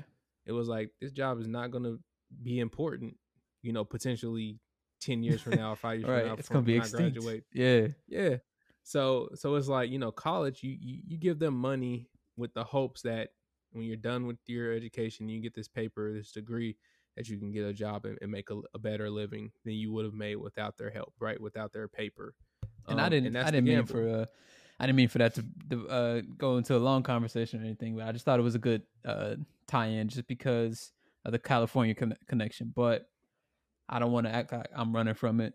We have to face it. It's happening. Uh, the Rams are on a th- three-game losing streak right now, and right things ain't looking beautiful. And all, all, all Hollywood and on the up and up as as they were four four weeks ago. You know what I mean? Uh, Yeah. It's been a rough month of November. Uh, been the total opposite of the Patriots and Dolphins, and so it's like I don't know. I don't know where to start. Where do you want me to start, Dustin? Where do you want me to even start with this? Because there's a lot to address with this last month. I'll I'll let you. we'll talk about fan conf- we'll talk about fan confidence I like that. I like that. That's a good start. So what I've seen from as a fan and you know fan seeing fan conversations online is a lot of people are mad at our defensive coordinator Raheem Morris, and a lot of people are just calling for him to be fired and thinking that that's what we need to do to fix it. Uh, there's another uh, part of the fandom that's like, see, Jared Goff wasn't the problem. Matthew Stafford isn't the savior you thought he was. Sean McVay is the problem. His ego is the problem. And to those fan opinions, there's validity to all of it and there's something there's something in there to be like you're overreacting in there. So just starting with like the defensive coordinator, I was like he's not a bad defensive coordinator. He doesn't need to be fired. Him being fired won't fix anything. Uh from in my from my perspective, our problem defensively is that our offense isn't living up to its side of the bargain. And because of the people that we've lost, uh like I think we lost three people that I would call cornerstones to what our defense was last year. But they weren't big names like Aaron Donald and Jalen Ramsey, right? So we lose Michael Brockers, who's a li- off, who's a defensive lineman, right? Uh, he's been next to Aaron Donald the whole time. Aaron Donald has been with the Rams since St. Louis, so that's something that can't be under, you know, underappreciated because it's just like Aaron Donald likes to talk about the chemistry, the unspoken chemistry that they had on the Yeah. line next to each other. You know what I mean? Like he, they just knew what each other was going to do when they was rushing. So like you lose that that rushing partner, and Aaron Donald's effectiveness kind of drops off. So you got that at the line. The next level is Troy Hill, who was our our uh, our slot corner, and outside of Jalen Ramsey and Darious Williams, who are our top two corners, there's a lot of question marks as far as our cornerback play has been this year. So talent wise, there's been a huge drop off at that position. The next level is our safety, John Johnson. So we lose him, we replace him with uh, one of our young cats, uh, Jordan Fuller, who's who's been great in this in his role. But I think the other side is what I'm really worried about because I think there needs to be a change. Just in my opinion, Taylor Rapp has been playing. I think it's a free safety, uh, but I think he's more of a linebacker than a safety because he's not great at coverage, especially deep coverage. and we have another another safety that's sitting on the bench that I think could play that role better than him if we move Taylor Rapp to middle linebacker per se. And let let Taylor Rapp play closest to the line because He's such a great- linebacker. yes, because he's such a great tackle. Yeah, he's a strong dude. And How because he's weigh? he's not like he's not like normal middle linebacker. It would be unconventional. But I'm saying we got to do Mm. unconventional things to make this defense work at this point because it's so there's so many holes in our defense, right? You got to do something weird to throw the other team oh off. bro. Nah, he ain't playing. He not playing middle linebacker two hundred five. Middle linebackers go up against the the linemen sometimes. So Sometimes three hundred pound lineman is gonna throw him on the ground super fast at two hundred five. No. Depends on how he depends on how he rushes. It depends on how he rushes. And I only say that because I don't want it's not that I want him there for rushing. I want him there to cover the middle of the field. So yeah, if if a lineman is coming, I would I would much rather prefer him closer to the line because this is why I say this. Why not he play is one of our he is one of our best he's one of our most surefire tacklers. When he goes for a Yeah. tackle, he don't miss tackles. You know what I mean? So if he's the first person to meet the running back, that man is going down. And so that's why I, I want to play him closer to the line rather than back in in uh in uh safety position. That's just one thing I would do with him. And maybe middle linebacker isn't the word for it, but it's some kind of like the same way we're using Jalen Ramsey this year as a star position. He's not a conventional cover corner this year, right? Mhm. A lot of times he's lined up in a slot and he's just making whatever whatever play we need to make him to, need him to make at that position. It's the kind of the same thing I want Taylor Rapp to do. I want him to kind of be like that star position in the middle rather than on the outside. But that's just one one thing I I see that we can like make with the roster that we have right now because right now it's it's not like I said our our defense isn't terrible as as it looks. I think what we keep on doing is putting our defense in bad positions because our offense has been less effective than it's been promised to be. And something I've grown frustrated with with our team is our slow starts from the beginning. It seems like we have no game plan. You know, we talked about a few episodes how teams come out and script the first 15 plays a lot of times, right? So you know what you're trying to get into and trying to accomplish the first drive down. It just doesn't feel like we have that confidence in what our game plan is. It just feels like we're trying to come out and on the second play, we're trying to get that deep shot for a touchdown and get the drive over with. And it always backfires. It either culminates in an interception or a deep sack. You know what I mean? And it throws off our offensive rhythm completely from the jump. And so it's just like we're forcing stuff when we should just be running it. Our offensive line is built to run. We should be running it a lot more, establishing a run and making people respect that.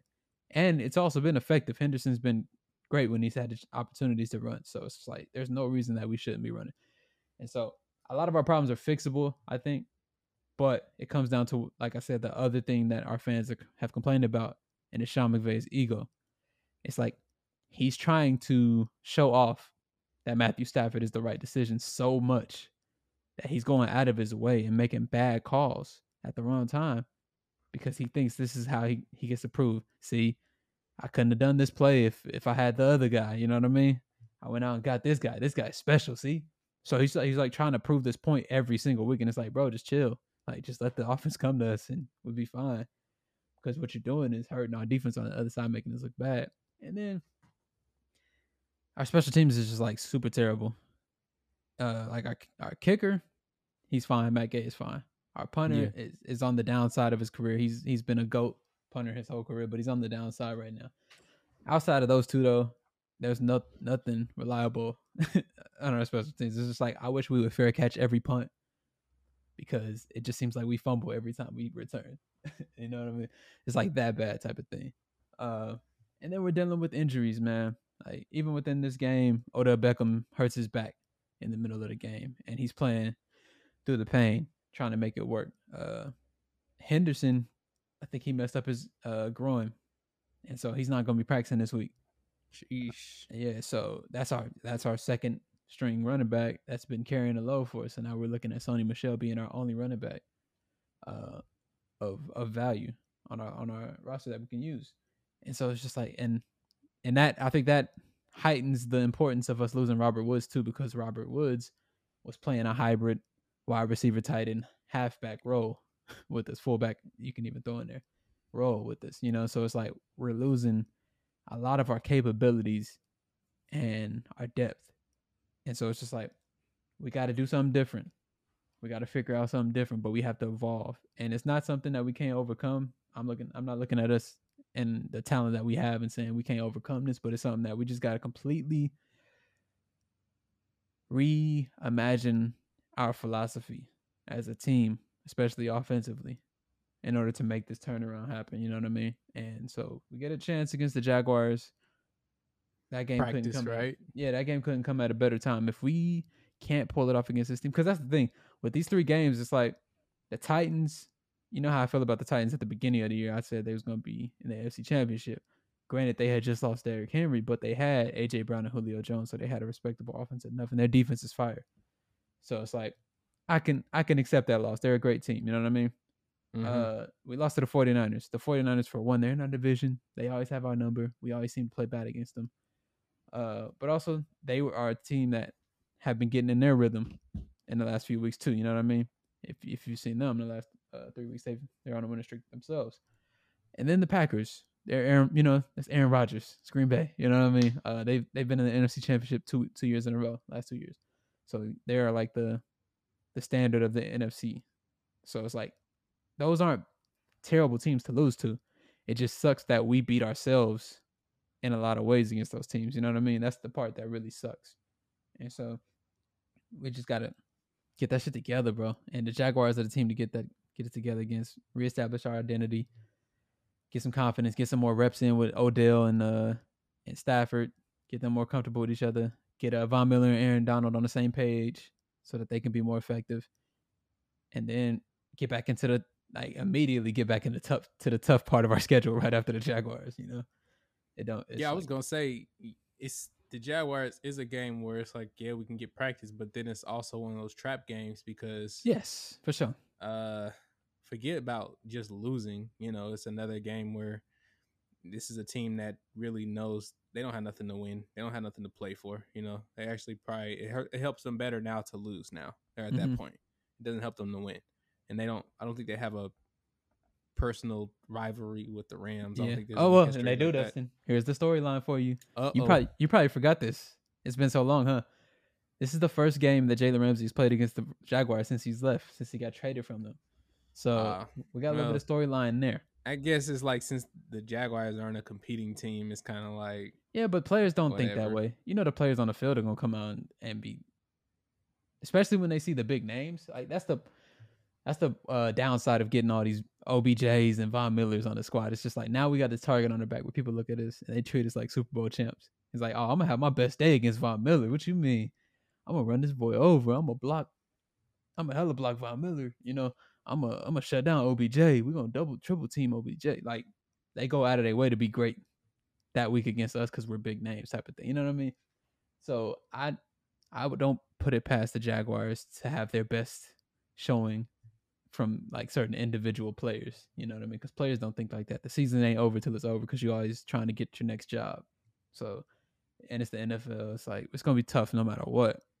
But it's like if we can't overcome this team, get our shit together, play the right way, and not be pressing, you know, then it's going. I mean, I don't see us winning another game honestly because, like I said, we got 49ers, Seahawks, Cardinals, we got the Ravens, the Vikings, all on the back end, you know, coming up. So it's like you ain't gonna win no game playing like the way with the attitude that we're playing with right now against those teams. So hey man, I thought the bye week was gonna be the week that we you know could get get our shit together, but we came back and played Green Bay in Green Bay, so I guess that wasn't the best timing. so now Jacksonville's the team we get right with. Or like my grandma used to say, if you don't get right, you're gonna get left. So it's gonna be it's gonna be a interesting last few weeks because I know people love to harp on the fact that we went all in, and if this don't work out, we're gonna be the laughing stock of the of the of the league for years to come. it's just gonna be one of the things where it's like it's the Rams. That's gonna be the same. Yeah, But let's let's check out the standings real quick for the entire NFL because yes, love to talk about our teams, but everybody don't really care about our teams Well, nah, we could we could talk about we could talk about more teams next week. Uh, we'll set aside more time for them. I just wanted to. I feel like this was a good time to spend some spend most of the time and focusing on what you know teams that we actually hone in on and and watch and know the most about. Uh, we'll Hey get to man, I'm a free agent. I love every team equally right now. So, I don't. I don't. I but don't. But this is quick- the we can s- quickly this is through the um the state of the NFL right now. Um, if if we ever had any predictions or whatever, um, AFC, you got New England is at the top at eight and four, Buffalo seven and four, Miami five and seven, and then the Jets being the Jets at three and eight. Uh, you got the AFC North with the Ravens at eight and three, Cincinnati at seven and four. Cleveland has been, I think, frustrating, but it's like to me, it's more so because of the injuries. Yeah, you that's know all. what I mean? That's all. When they hurt, they That's lose. the frustrating thing about when them. they healthy, they win. That'd be That'd be fun. So it just sucks. It really sucks because you know they were really trending in the right way, in the right direction. Yeah. You know, with the talent they had and stuff, and developing players, um, making sure they had a good defense to compete. You know, with elite offenses and stuff is just unfortunate. Um, then Pittsburgh is kind of you know, it's time to move on from Ben. Uh, Tennessee is still holding on at the top at eight and four, and then you know Indiana six and six. I think they're still fighting. I don't know if they still believe they can go to the playoffs or not. What you think about Indiana? They six and six right now. I like them. They have a they have a strong defense. They have Jonathan Taylor, who's MVP candidate, and they have a great offensive line. And Carson Wentz seems like he's getting more and more comfortable with what his role is in that offense every week. So I like their chances to go on a to be a factor at least. Yeah, I agree. I can't I can't have faith in a Dolphin squad and, and count out a team like the the uh, in, Indianapolis Colts. yeah, you because they look good. a They they look good even in they lost last week against the Bucs. So I can't get them out. All right, the Chiefs are back at on top, which this has been the most interesting division because Man, it's just been like I think I'm really thrown off by the Chargers. Um, Yeah. I didn't expect them to be this bad this season. They, Nobody did, they've bro. Gone backwards. everybody picked them to be in the Super Bowl. Remember they were saying, "Oh, Justin Herbert, he's a Hall of Fame quarterback Yeah, he already. still in is. second year. he still Mm. is. If he retired today, he'd be in the Hall of Fame. That's He'd how be much in they Hall of love him. Fame, whatever." Uh, but yeah, all the teams are tied at six and five except Kansas City. They seven and four. All the other three teams are six and five. So you, it's anybody's division, honestly. Oh, and I mean, while we're here, the Broncos are the team that the Rams traded with. We traded Von Miller for Kenny Young, basically. And Kenny Young been doing great for them. Like Rams fans are mad that we got rid of Kenny Young to this day still. But the Broncos are an interesting team because they have like uh, volatility is the word I, was looking for at the quarterback position. But if if they didn't have that, then the rest of their team is so good that they would be such a such a good team in the league. You know what I mean? Like Teddy Bridgewater is only such a good quarterback, but they feel like there's a ceiling on how good he can be or something. I don't know what it is, but like if they had just a little bit better quarterback, maybe quarterback play at every other thing, like their offensive line, their defense, their skill positions, they're solid. Yeah, It's like that's it's like I just don't know how to feel about them. It's like I want to take them serious. I want to be like, oh yeah, they're gonna go on a run, but unpredictable. unpredictable, bro. Unpredictable. But they here because it's when they win games, and you be like, once again, what the hell? You didn't They're expect well them built. to win that way. They're well built. All right, let's flip. Let's switch over to the other side, the National Football Conference. Them, them, them Cowboys are still holding on to the lead at seven and four. Yeah, but they're going through their COVID Um, stuff. They're going through injuries. Adversity, man. A lot they, of they're just adversity right going now. through it. Yeah. Um, and then of course, whenever whenever your left tackle is hurt, and he's one of the best in the game, um, that's always a challenge as well. You know, Mm-hmm. offensive line issues. Um, everybody else, they're not even worth really mentioning, but they're you know, n- not none of the other teams. No, no. I'm not like gonna let you do that. Washington won last week. They all worth mentioning in that division. Yeah. Washington are are a force to be reckoned with. Their defense is legit, even without Yeah, oh yeah, boy, yeah. without a oh boy, I forget his name, defensive lineman, uh, that's injured. you can't really say though that you believe they're gonna be in the playoffs and actually complete or compete with other top playoff I'll put it like this. and be like, oh shoot, Washington's serious this year. I can't say from Not what I've seen. Uh, I, yeah, I get that part, but I can't say from with what from what I've seen that They're they're, not gonna be investigation. It's they're not going to be fighting they're not gonna be a fight. Like they're a scrappy team, man. They fight. They got some identity. They got some grit, and they led by that coach. And there's something Yeah. to be said about a cancer survivor leading you your football team, and everybody galvanizing around that. So I don't. I take. I don't know, man. Something about them. I'm not saying they Super Bowl nothing, but they gonna be in the conversation for the playoffs for sure, and they gonna knock somebody out of a spot. I feel like how KD said when he was talking about Portland. Yeah, y'all got talent, but you ain't about to do nothing with it. That's the thing, though. football- They, Washington football they- team. yeah, they just, yeah.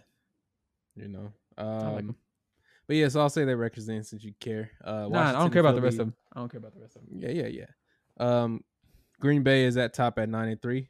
So Great team. um, I know everybody wants to count them out after you know the, their first loss in the beginning of the season. I was like, you know, y'all didn't y'all didn't get that. That was just for the, that was for New Orleans more than it was for anything else. It was just for New Orleans. Relax. Um, but yeah, so they nine and three, and like you know, nobody is competing. Nobody can- is giving them any run for their money. I'll give them some time because they beat my team, right? Uh, they were down a few offensive linemen, and people thought that was going to be a problem against the Rams. For some reason, we couldn't get to that boy Aaron Donald, and for some reason, AJ Dillon had his best running game I ever seen him have. You know what I mean? Like they, Yeah, the offensive line looked fine to me. Uh, now there's some fans, Rams fans, that say that they got away with a lot of holding. I need to go back and watch it and see if they're just saying that because they was Rams fans or not. But either way, Aaron Rodgers is just so difficult to get a hold of. I don't know why it is. I don't know if it's a it's a skill that you develop or what. But like, I like, tell you why. It's because he's covered by State Farm. That was not a sponsorship. But Could uh, be, though. could be yeah. right here. Could say State Farm right here. and their defense days. their defense has um defense is better than the last five years that Aaron Rodgers has had as far as the defense goes. You know, that's always been a thing where it's been like, man, if they just put a defense around him, he he could finally take them to a championship again. And it looks like they finally put another defense around him. So watch out for the Packers, bro. Yeah, I mean, why not? I, I would like to see Rodgers in another Super Bowl before he Me leaves. too. Me too. Um, and then once again, you got Tampa Bay at eight three healthy, easy, and everybody else is kind of like just you know trying to figure out what they're gonna do. All the other teams just got five wins, so the, you know they're not gonna make the playoffs probably.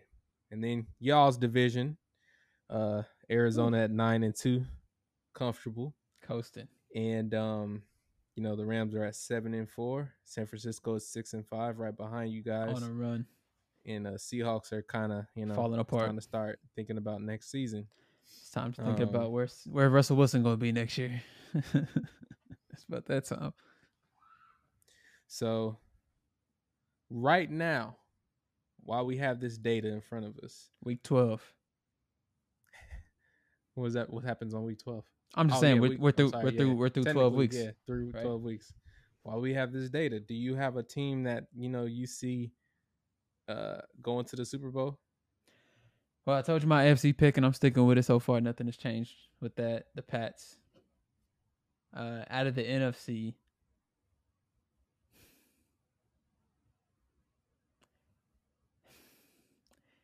I, this one's going to change week by week, probably. But f- for now, it's the Packers. But I say it with like a italics. It's not bold print like the Patriots. It's like the Packers. Okay. And then what about AFC? Who do you? I told you. AFC is Patriots. I'm sorry. Yeah. What you got? Um.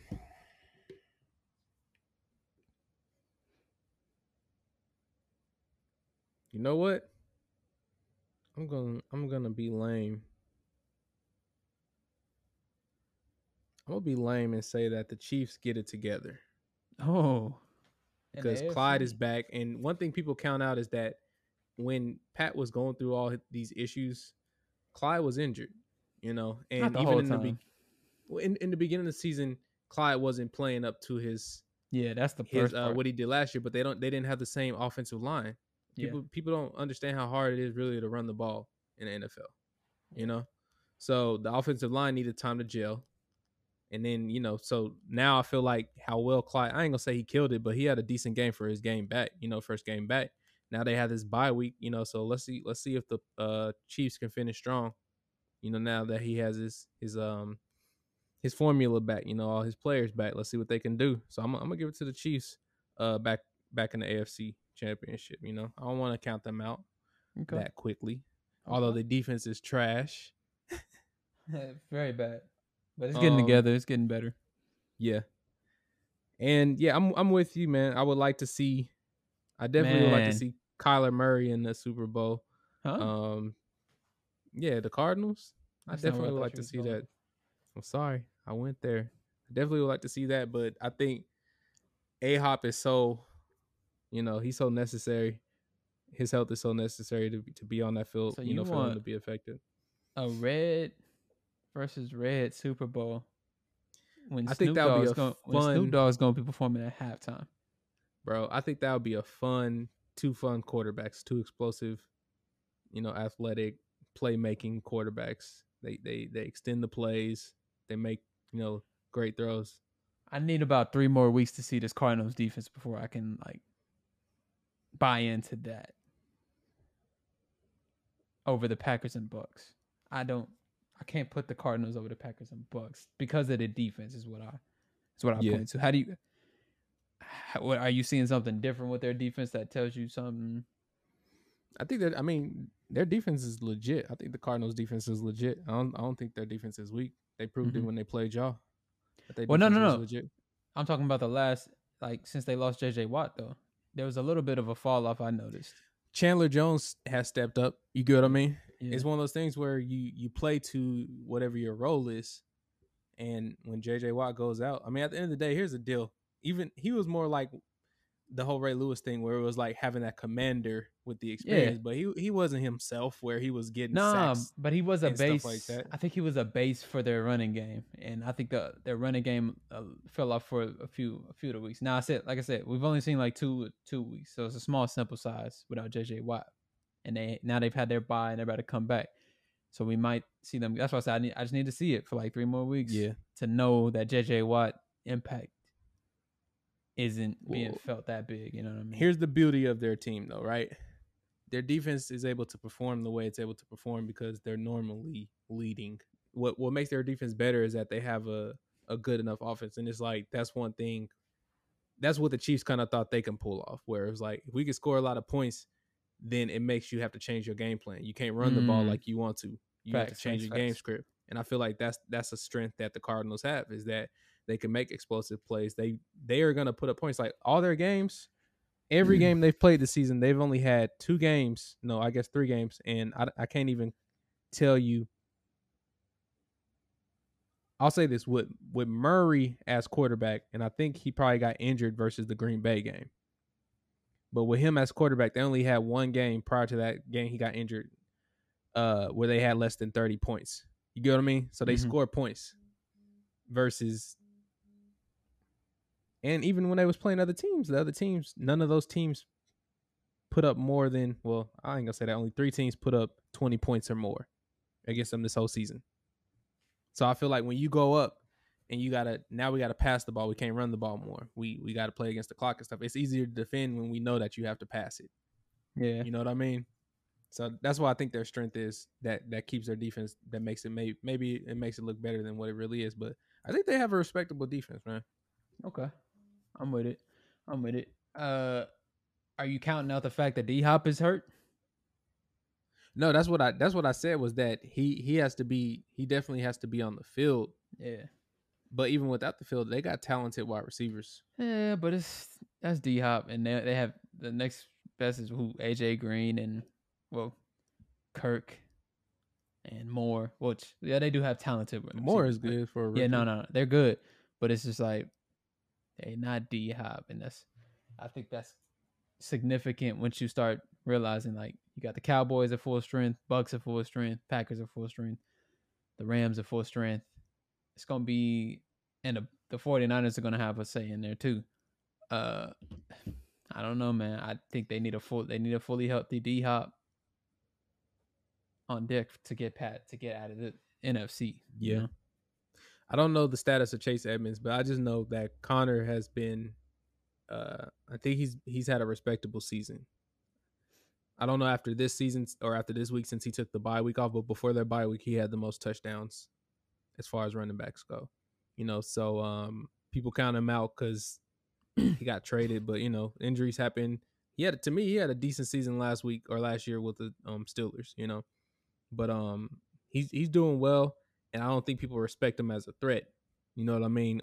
Yeah, As part of the game or whatever. They think he's just some backup running back, but shoot, he could still be looked at as a starting, you know, decent running back and um I don't know, bro. I just think more than anything it's the it's the it's the uh, relationship when you got a coach and a quarterback relationship and the fact that they played together in college, you know what I mean? So he just knows the system so well. That's that's the I main th- reason I, get just that. be I feeling like that. I you, you that. talk about with Stafford and, and McVay, and it's like as good as they both are, they're still new to this marriage. You know what I mean? Yes, to this yeah. partnership. It's gonna take some time for them. Correct.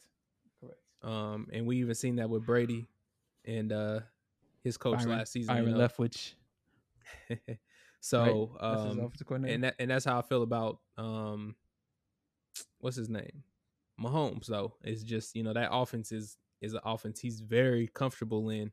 Taylor made. You know what I mean? And he just knows it. it. It's not something that he just have to kind of figure out. So I think that's two good quarterbacks. I think that would just be interesting enough. We'll see though, right? We'll see. We'll see, man. That's your that's your call. You said Cardinals versus uh Chiefs, and I'm Freaking I'm, Chiefs, I'm that's sticking with. Patriots versus Packers right now, but we will see. We'll, we'll check back in a few in like week 16, let's say, Yeah, and we'll see if it's changed. for sure. Um, in closing, before we go, there Not in closing, right before we go, but in on another conclusion, subject, I guess. um, for me personally, it's it's not really a big deal because how I feel about this virus ongoing. is that I don't expect it to go away. Uh, just because of the nature of it, you know, it's a respiratory pathogen type of thing. is airborne, and I seen a video where a doctor explained that um, even if every human, you know, even though we're mammals, you know, even though every human were to eliminate it and it didn't exist in us, it can still live in in the am- animals Passive, yeah. which means every time the um the winter comes along or whatever season comes along where that which is weird because this is a virus that doesn't that can exist in any time of the year anyway. It's not Mhm. like it just comes during the winter like the flu, Flu or anything. So it just seems like as long as it can live in an animal host, some form of it, some mutation, some strain of it is gonna continue to exist. and that's what we're dealing we with We just right have now. to build immunity to it. But we're dealing with like a a weird ass mutation from what I'm seeing. Like they keep on talking about how it's just like, I mean, like first of all, the virus itself, the COVID nineteen virus in itself, it was already like a Frankenstein virus, and now it's like growing these monster mutations. That's like throwing scientists off, and so the introduction to it, I heard people saying it was from South Africa, and then I did a little bit more research and found out that that's just where the, the scientists discovered it and uh, identified it. Uh, it was actually in other places in Europe and Asia as well, and right now it's kind of spreading through southern, what they say, sub-Saharan Africa, African nations and countries over there, which has enacted travel bans in those countries and everything like that to America. Uh, but there haven't been travel bans to the European and Asian countries that are experiencing outbreaks of these things as well.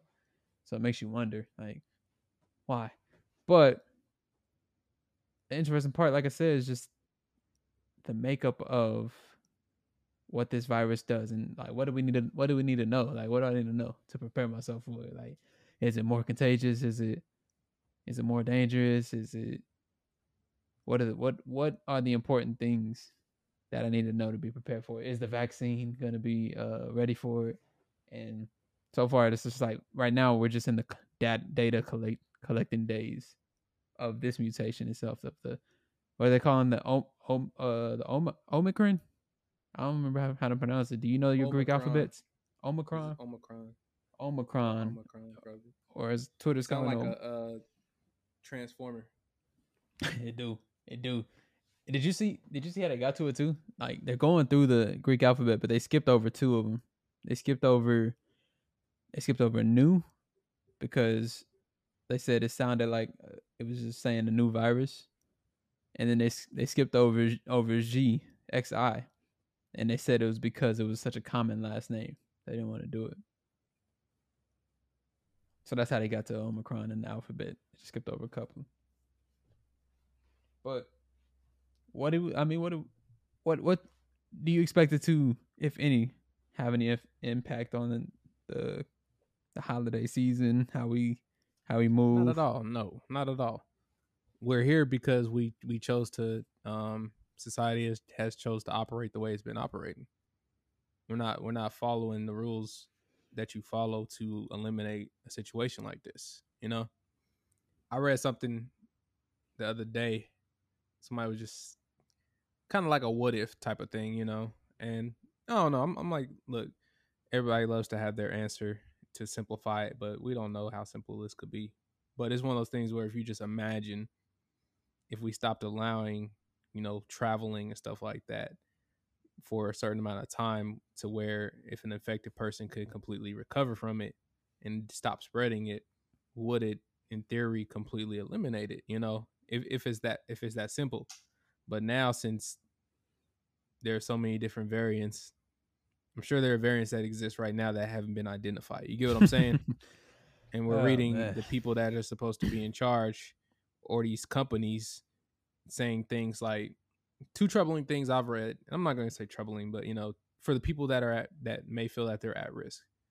Um it's I guess it's troubling news. Like if if you've been vaccinated more than 6 months ago, you you're at risk basically. That vaccine is no longer protecting you. It's no longer effective.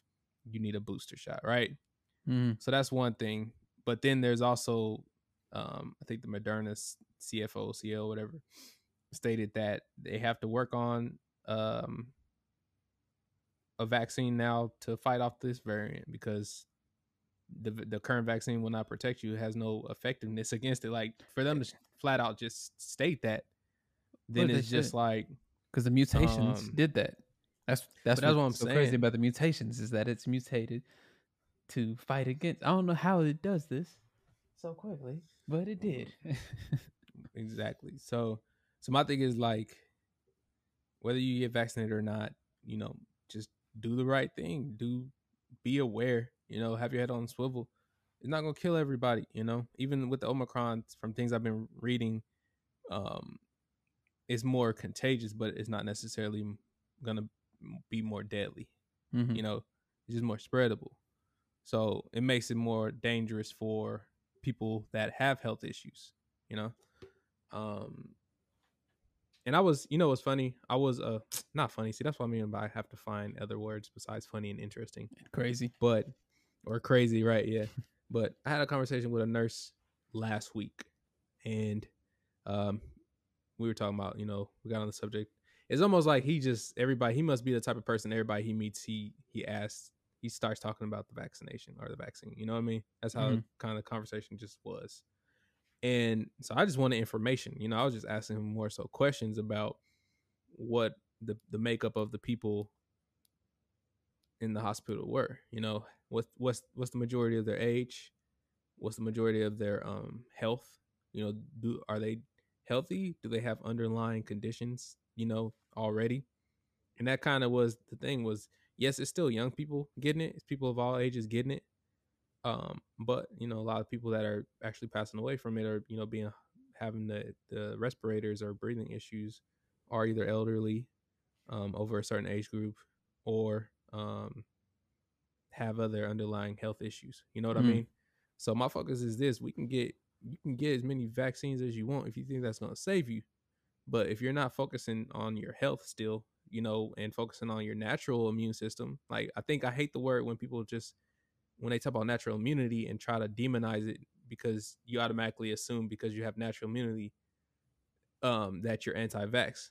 And i'm like let's still push put out a message that you can get vaccine but you're still your body still has immunity still naturally too though right? The vaccine doesn't cancel out your natural immune system does it? I don't know. I hope it doesn't But the point of making is we have to still work on our natural immune system too, that we were designed to have to fight off these things and feed our bodies correctly, uh, get enough sunlight, you know, um, put in certain things that are going to boost our immune system, especially during this season, because now we know, bro, we've been through this two years. We know that this thing is not going to disappear Ever. anytime soon or ever. so all we can do is prepare for it and, and give ourselves the best fighting chance as a society. But Yeah. trying to just say take this pill and then do whatever the heck you want, that's not. The, I don't think that's the answer. And now there's evidence that now we're we're at the end of the year, two years later, and there's new, stronger, more contagious variants coming on. Like we got to change it up. We we're we're not doing what we're supposed to be doing, and we're expecting a different result. And giving us more shots is not going to be the answer, especially if these things uh, expire over a certain amount of time. hmm If they don't give us protection long enough for us for the entire world to, you get what I'm saying? Like say say people get it, and then six months later, or even after four months, it start expiring over the people that got it four months ago. Then about time everybody's completely vaccinated, are the people that got it four months ago to six months ago now no longer vaccinated? Can they then restart the spread? Like they, that's up to them to fix that and make it last longer, at least make it more effective. It's a tweet. Or else, a tweet what I are saw. we doing? Here's a tweet I saw the other day. Remember back in season one of COVID when we thought maybe we'd be in this for one. for just five seasons like Breaking Bad, and now it's like surprise, y'all. This is Grey's Anatomy. Yeah, that's Mhm. that's that's that's the that's the uh the era we're in right now of COVID, and it's just like our um response to it though is an indication of a greater philosophy in how we view public health and medicine in Yeah. America. And maybe maybe it's a Western civilization philosophy, maybe it's an American civilization philosophy or whatever it may be. But it's some there's a disconnect in in the way that we do things and handle health, public health, and the way that we Mhm. should probably be doing it. And I think that's what this is really just a a big expo- expose in, you know what I mean? And it's a real time experiment on us, unfortunately, because we have to we have to live through it and live through the the ramifications of a of a faulty system of dealing with diseases and just everyday stuff that humans are on Earth to deal with. We just we're doing it wrong, guys. Type of thing. our our system is built on really having unhealthy citizens. Mhm.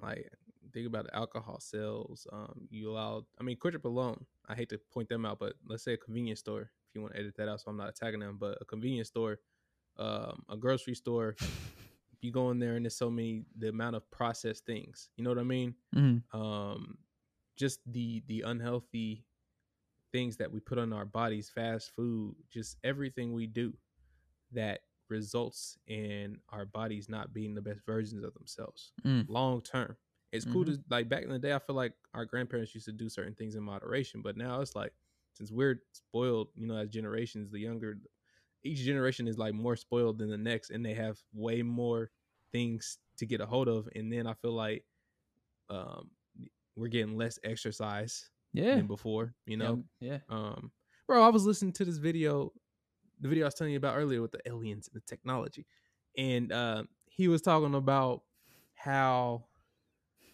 i don't know what he was saying but it was like he was because he was talking about the the religion or something like that but he was saying like it puts you in a a very they know how to put you into this very light state Whoa. of hypnosis Whoa. Whoa. what you you were going the direction I was about to go. You like it's like you read my mind. I was because you was talking about physical, and I was just I was like thinking it's also connected spiritually.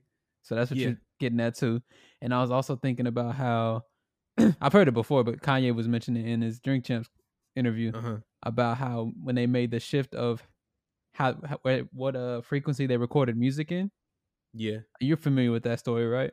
yeah with seen it. how uh with how it's I don't remember what what it was before and what it is now, but what it what it is is it's it does have an effect on the human body to some extent at the frequency of so it's just like it seems like there was an intent in all facets of how we live, right? It's just like the spiritual has been attacked.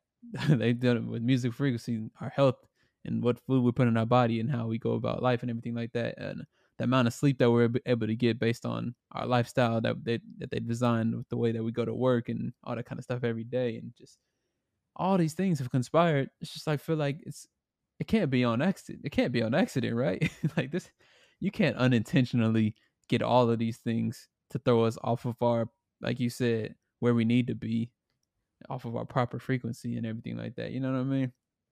That's that can't just happen by accident.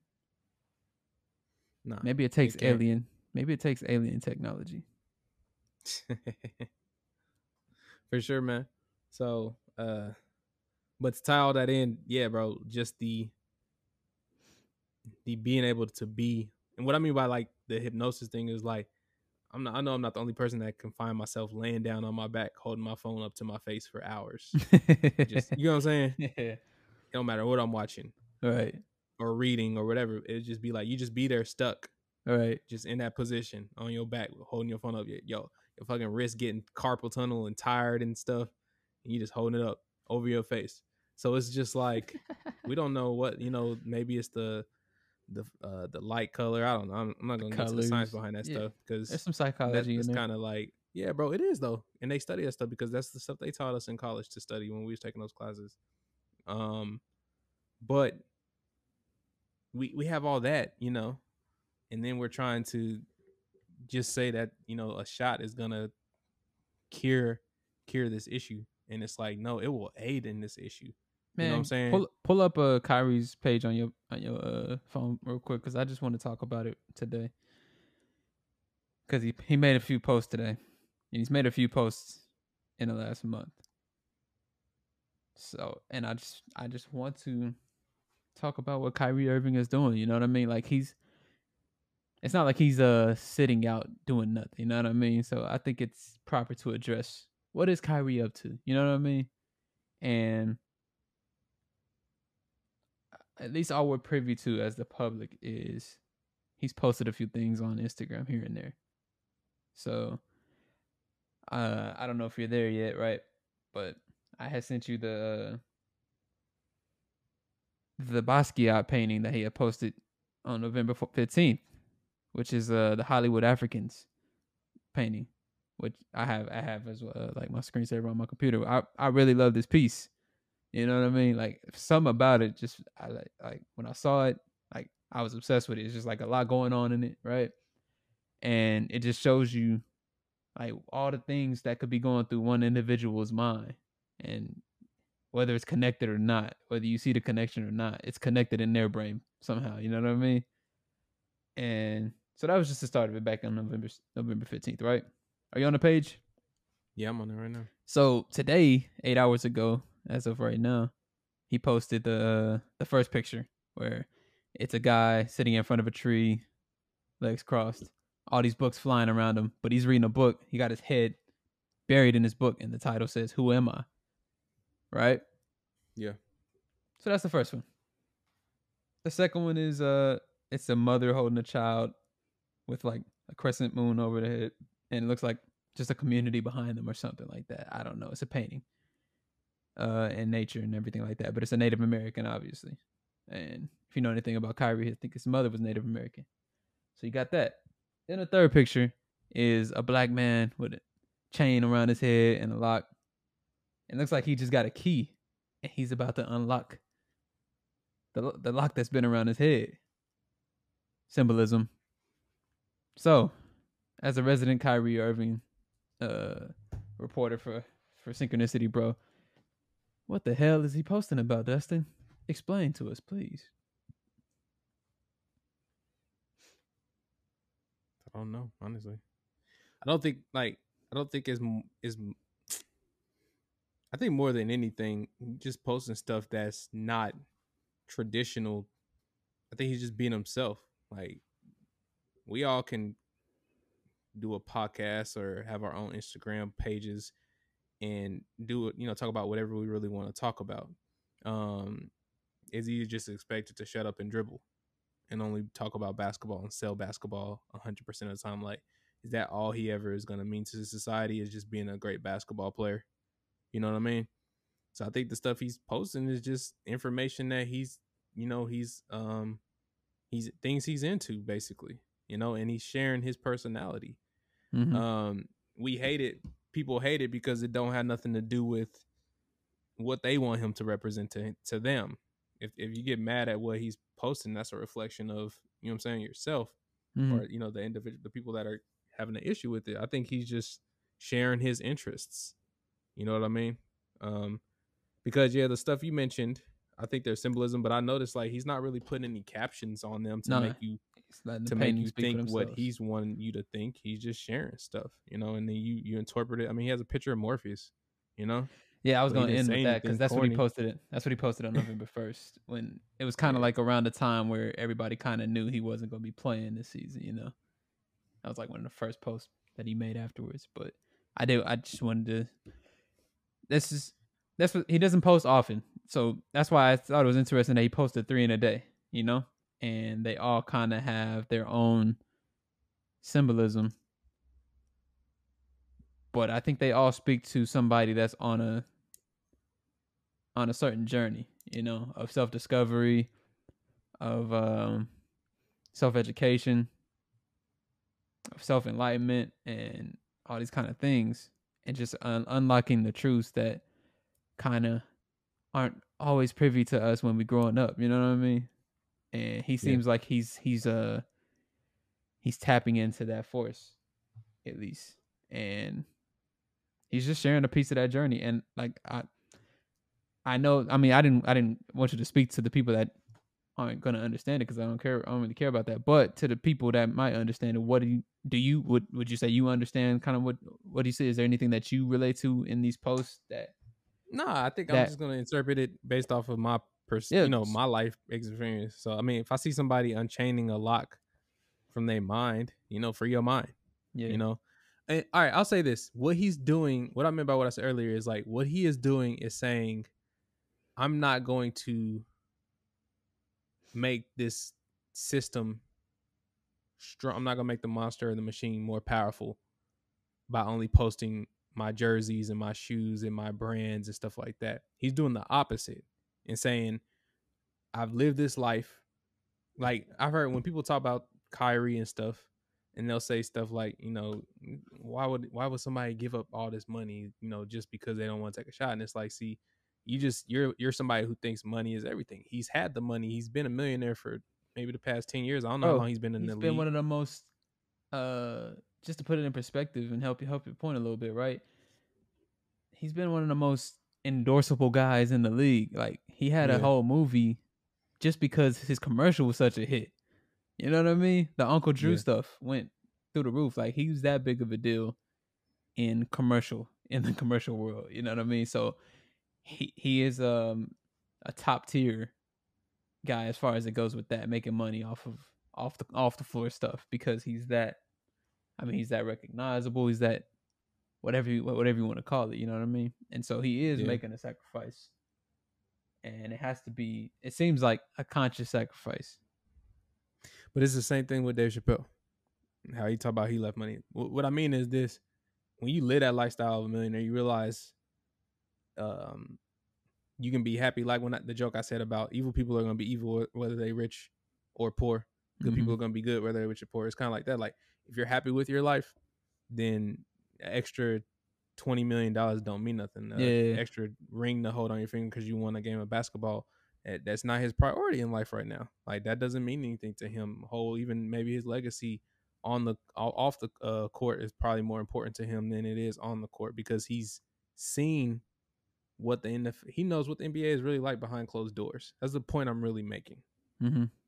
So some of his posts is like I don't even think they're like anti-sports posts. I think this is like on society, like you know, free your mind or the, the chain off the mind from the brainwashing or whatever, or the the influence, uh, the Native American woman and the child, you know, posting that around, you know, a few days after uh, Thanksgiving. Him reading the book about who am I, um, kind of what we were talking about earlier today about we've we've been educated things since we were children, and that kind of is how we built our own identity. So like when we hear uh, anything that goes against that narrative, we automatically think it's wrong. You know what I mean? Or it's hard for us to accept it as adults because it's like that's not what I was told as a child. You know. yeah But it's like we don't find an issue with the fact that we really were told Santa Claus was real, and then all of a sudden he- we were told he wasn't real. What else were we told you know, as a child that we believe that wasn't necessarily the truth, you know. So I think the whole "who am I" thing, I, I don't think he's trying to tell you who you are. I think he's just showing like for you to figure out yourself, you gotta, you know, you gotta do the work. You gotta put in the research. You gotta read. Uh, he so he also posted some stuff in his story and it, it linked to uh, a page, and I don't know if this is his brand or what, but it says her Kai and I, right? Yeah. Uh, so the the post caption said it includes you. Surround yourself with those who are on a similar heightened journey. We are all on the pursuit of destiny. We are not here to define your specific pursuit, but to support and encourage each other on our personal journeys. We can lead and lean into and lean in together. And so he's just I think he's speaking to a lot of the like like values. Like I said, he his mother is Native American, so he's he's gone on his own personal journey to rediscover that side of his family recently. I never knew you know? that. Yeah, so so he that's a, been a, a big part of his last few years of why he has been the way he has been because he's reconnecting with a lot of family. And obviously uh, coming coming across a lot of values that he wasn't privy to early on in his life not having his mother and, and her influence and her and their family there. And so i think that that's what i see when i'm looking at these posts you know is that he's just kind of uh in a way i don't know in, unintentionally or in, intentionally sending out a a message to say I'm I'm uh I'm here on my journey. I'm I'm doing all right and stuff. You know what I mean? Mhm. Like I'm good. I'm over here getting myself together, getting my community together, getting my my mind right and everything like that. And you should too, type of thing. And so, yeah, that's Kyrie, man. That's Kyrie. Remember, I was asking you on, I guess Sunday, I was trying to talk about the uh the Falcon wide receiver that decided to take the season off or take some time off. you know, Calvin Ridley. health. Yeah, Um, and it's like, look, if it's if it's all right to do stuff like that, um, what do we categorize?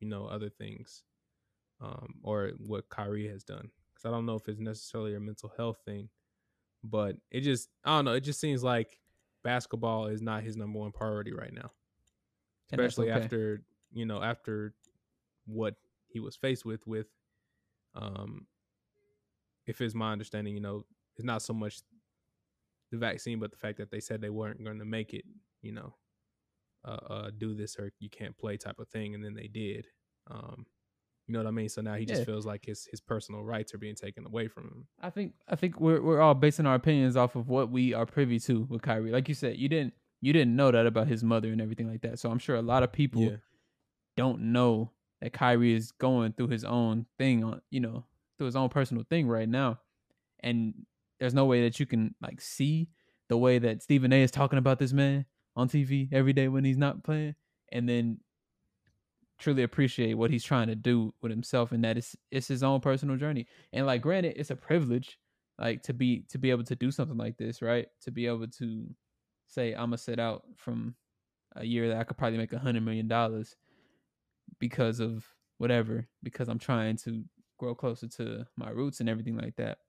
And everyone's not in a position to do that obviously but it's it doesn't take away from the importance of what what it is what it represents and everything like that. And even carrying over to calvin ridley whatever he's feels like he needs to deal with go deal with it. Because we've seen what happens when uh people let the nfl you know spin him up you know, chew him, chew him up and spit him out type of thing. You know what I mean? If he feels like he's being overwhelmed, overworked, overworked, then that's his right to, you know, check out and whatever you want to, whatever you need to call it for the public to accept it.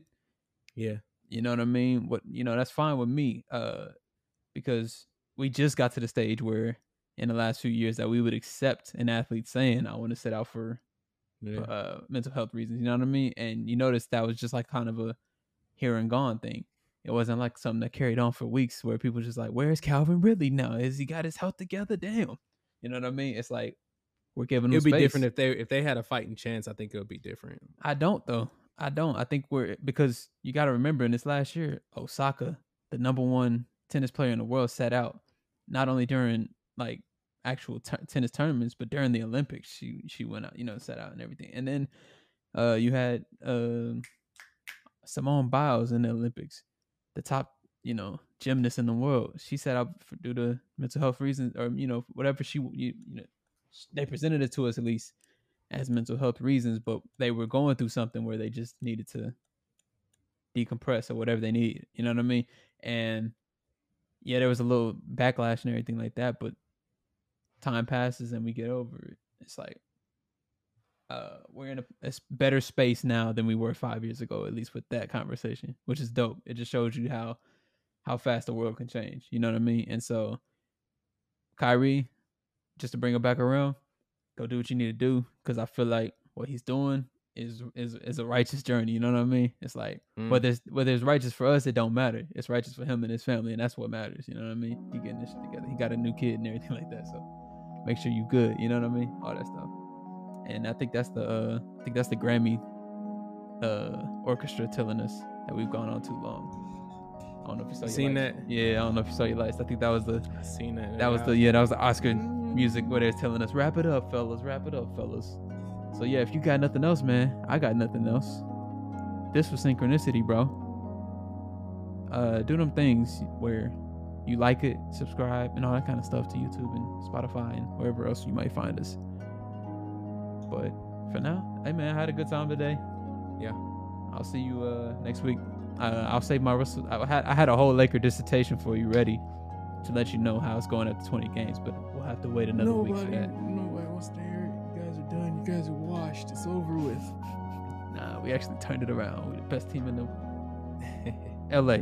But uh, all right. We'll see if you still feel that way then. How about yeah. that? You still feel this way. We'll see. We'll see. I'll see you next week. Peace.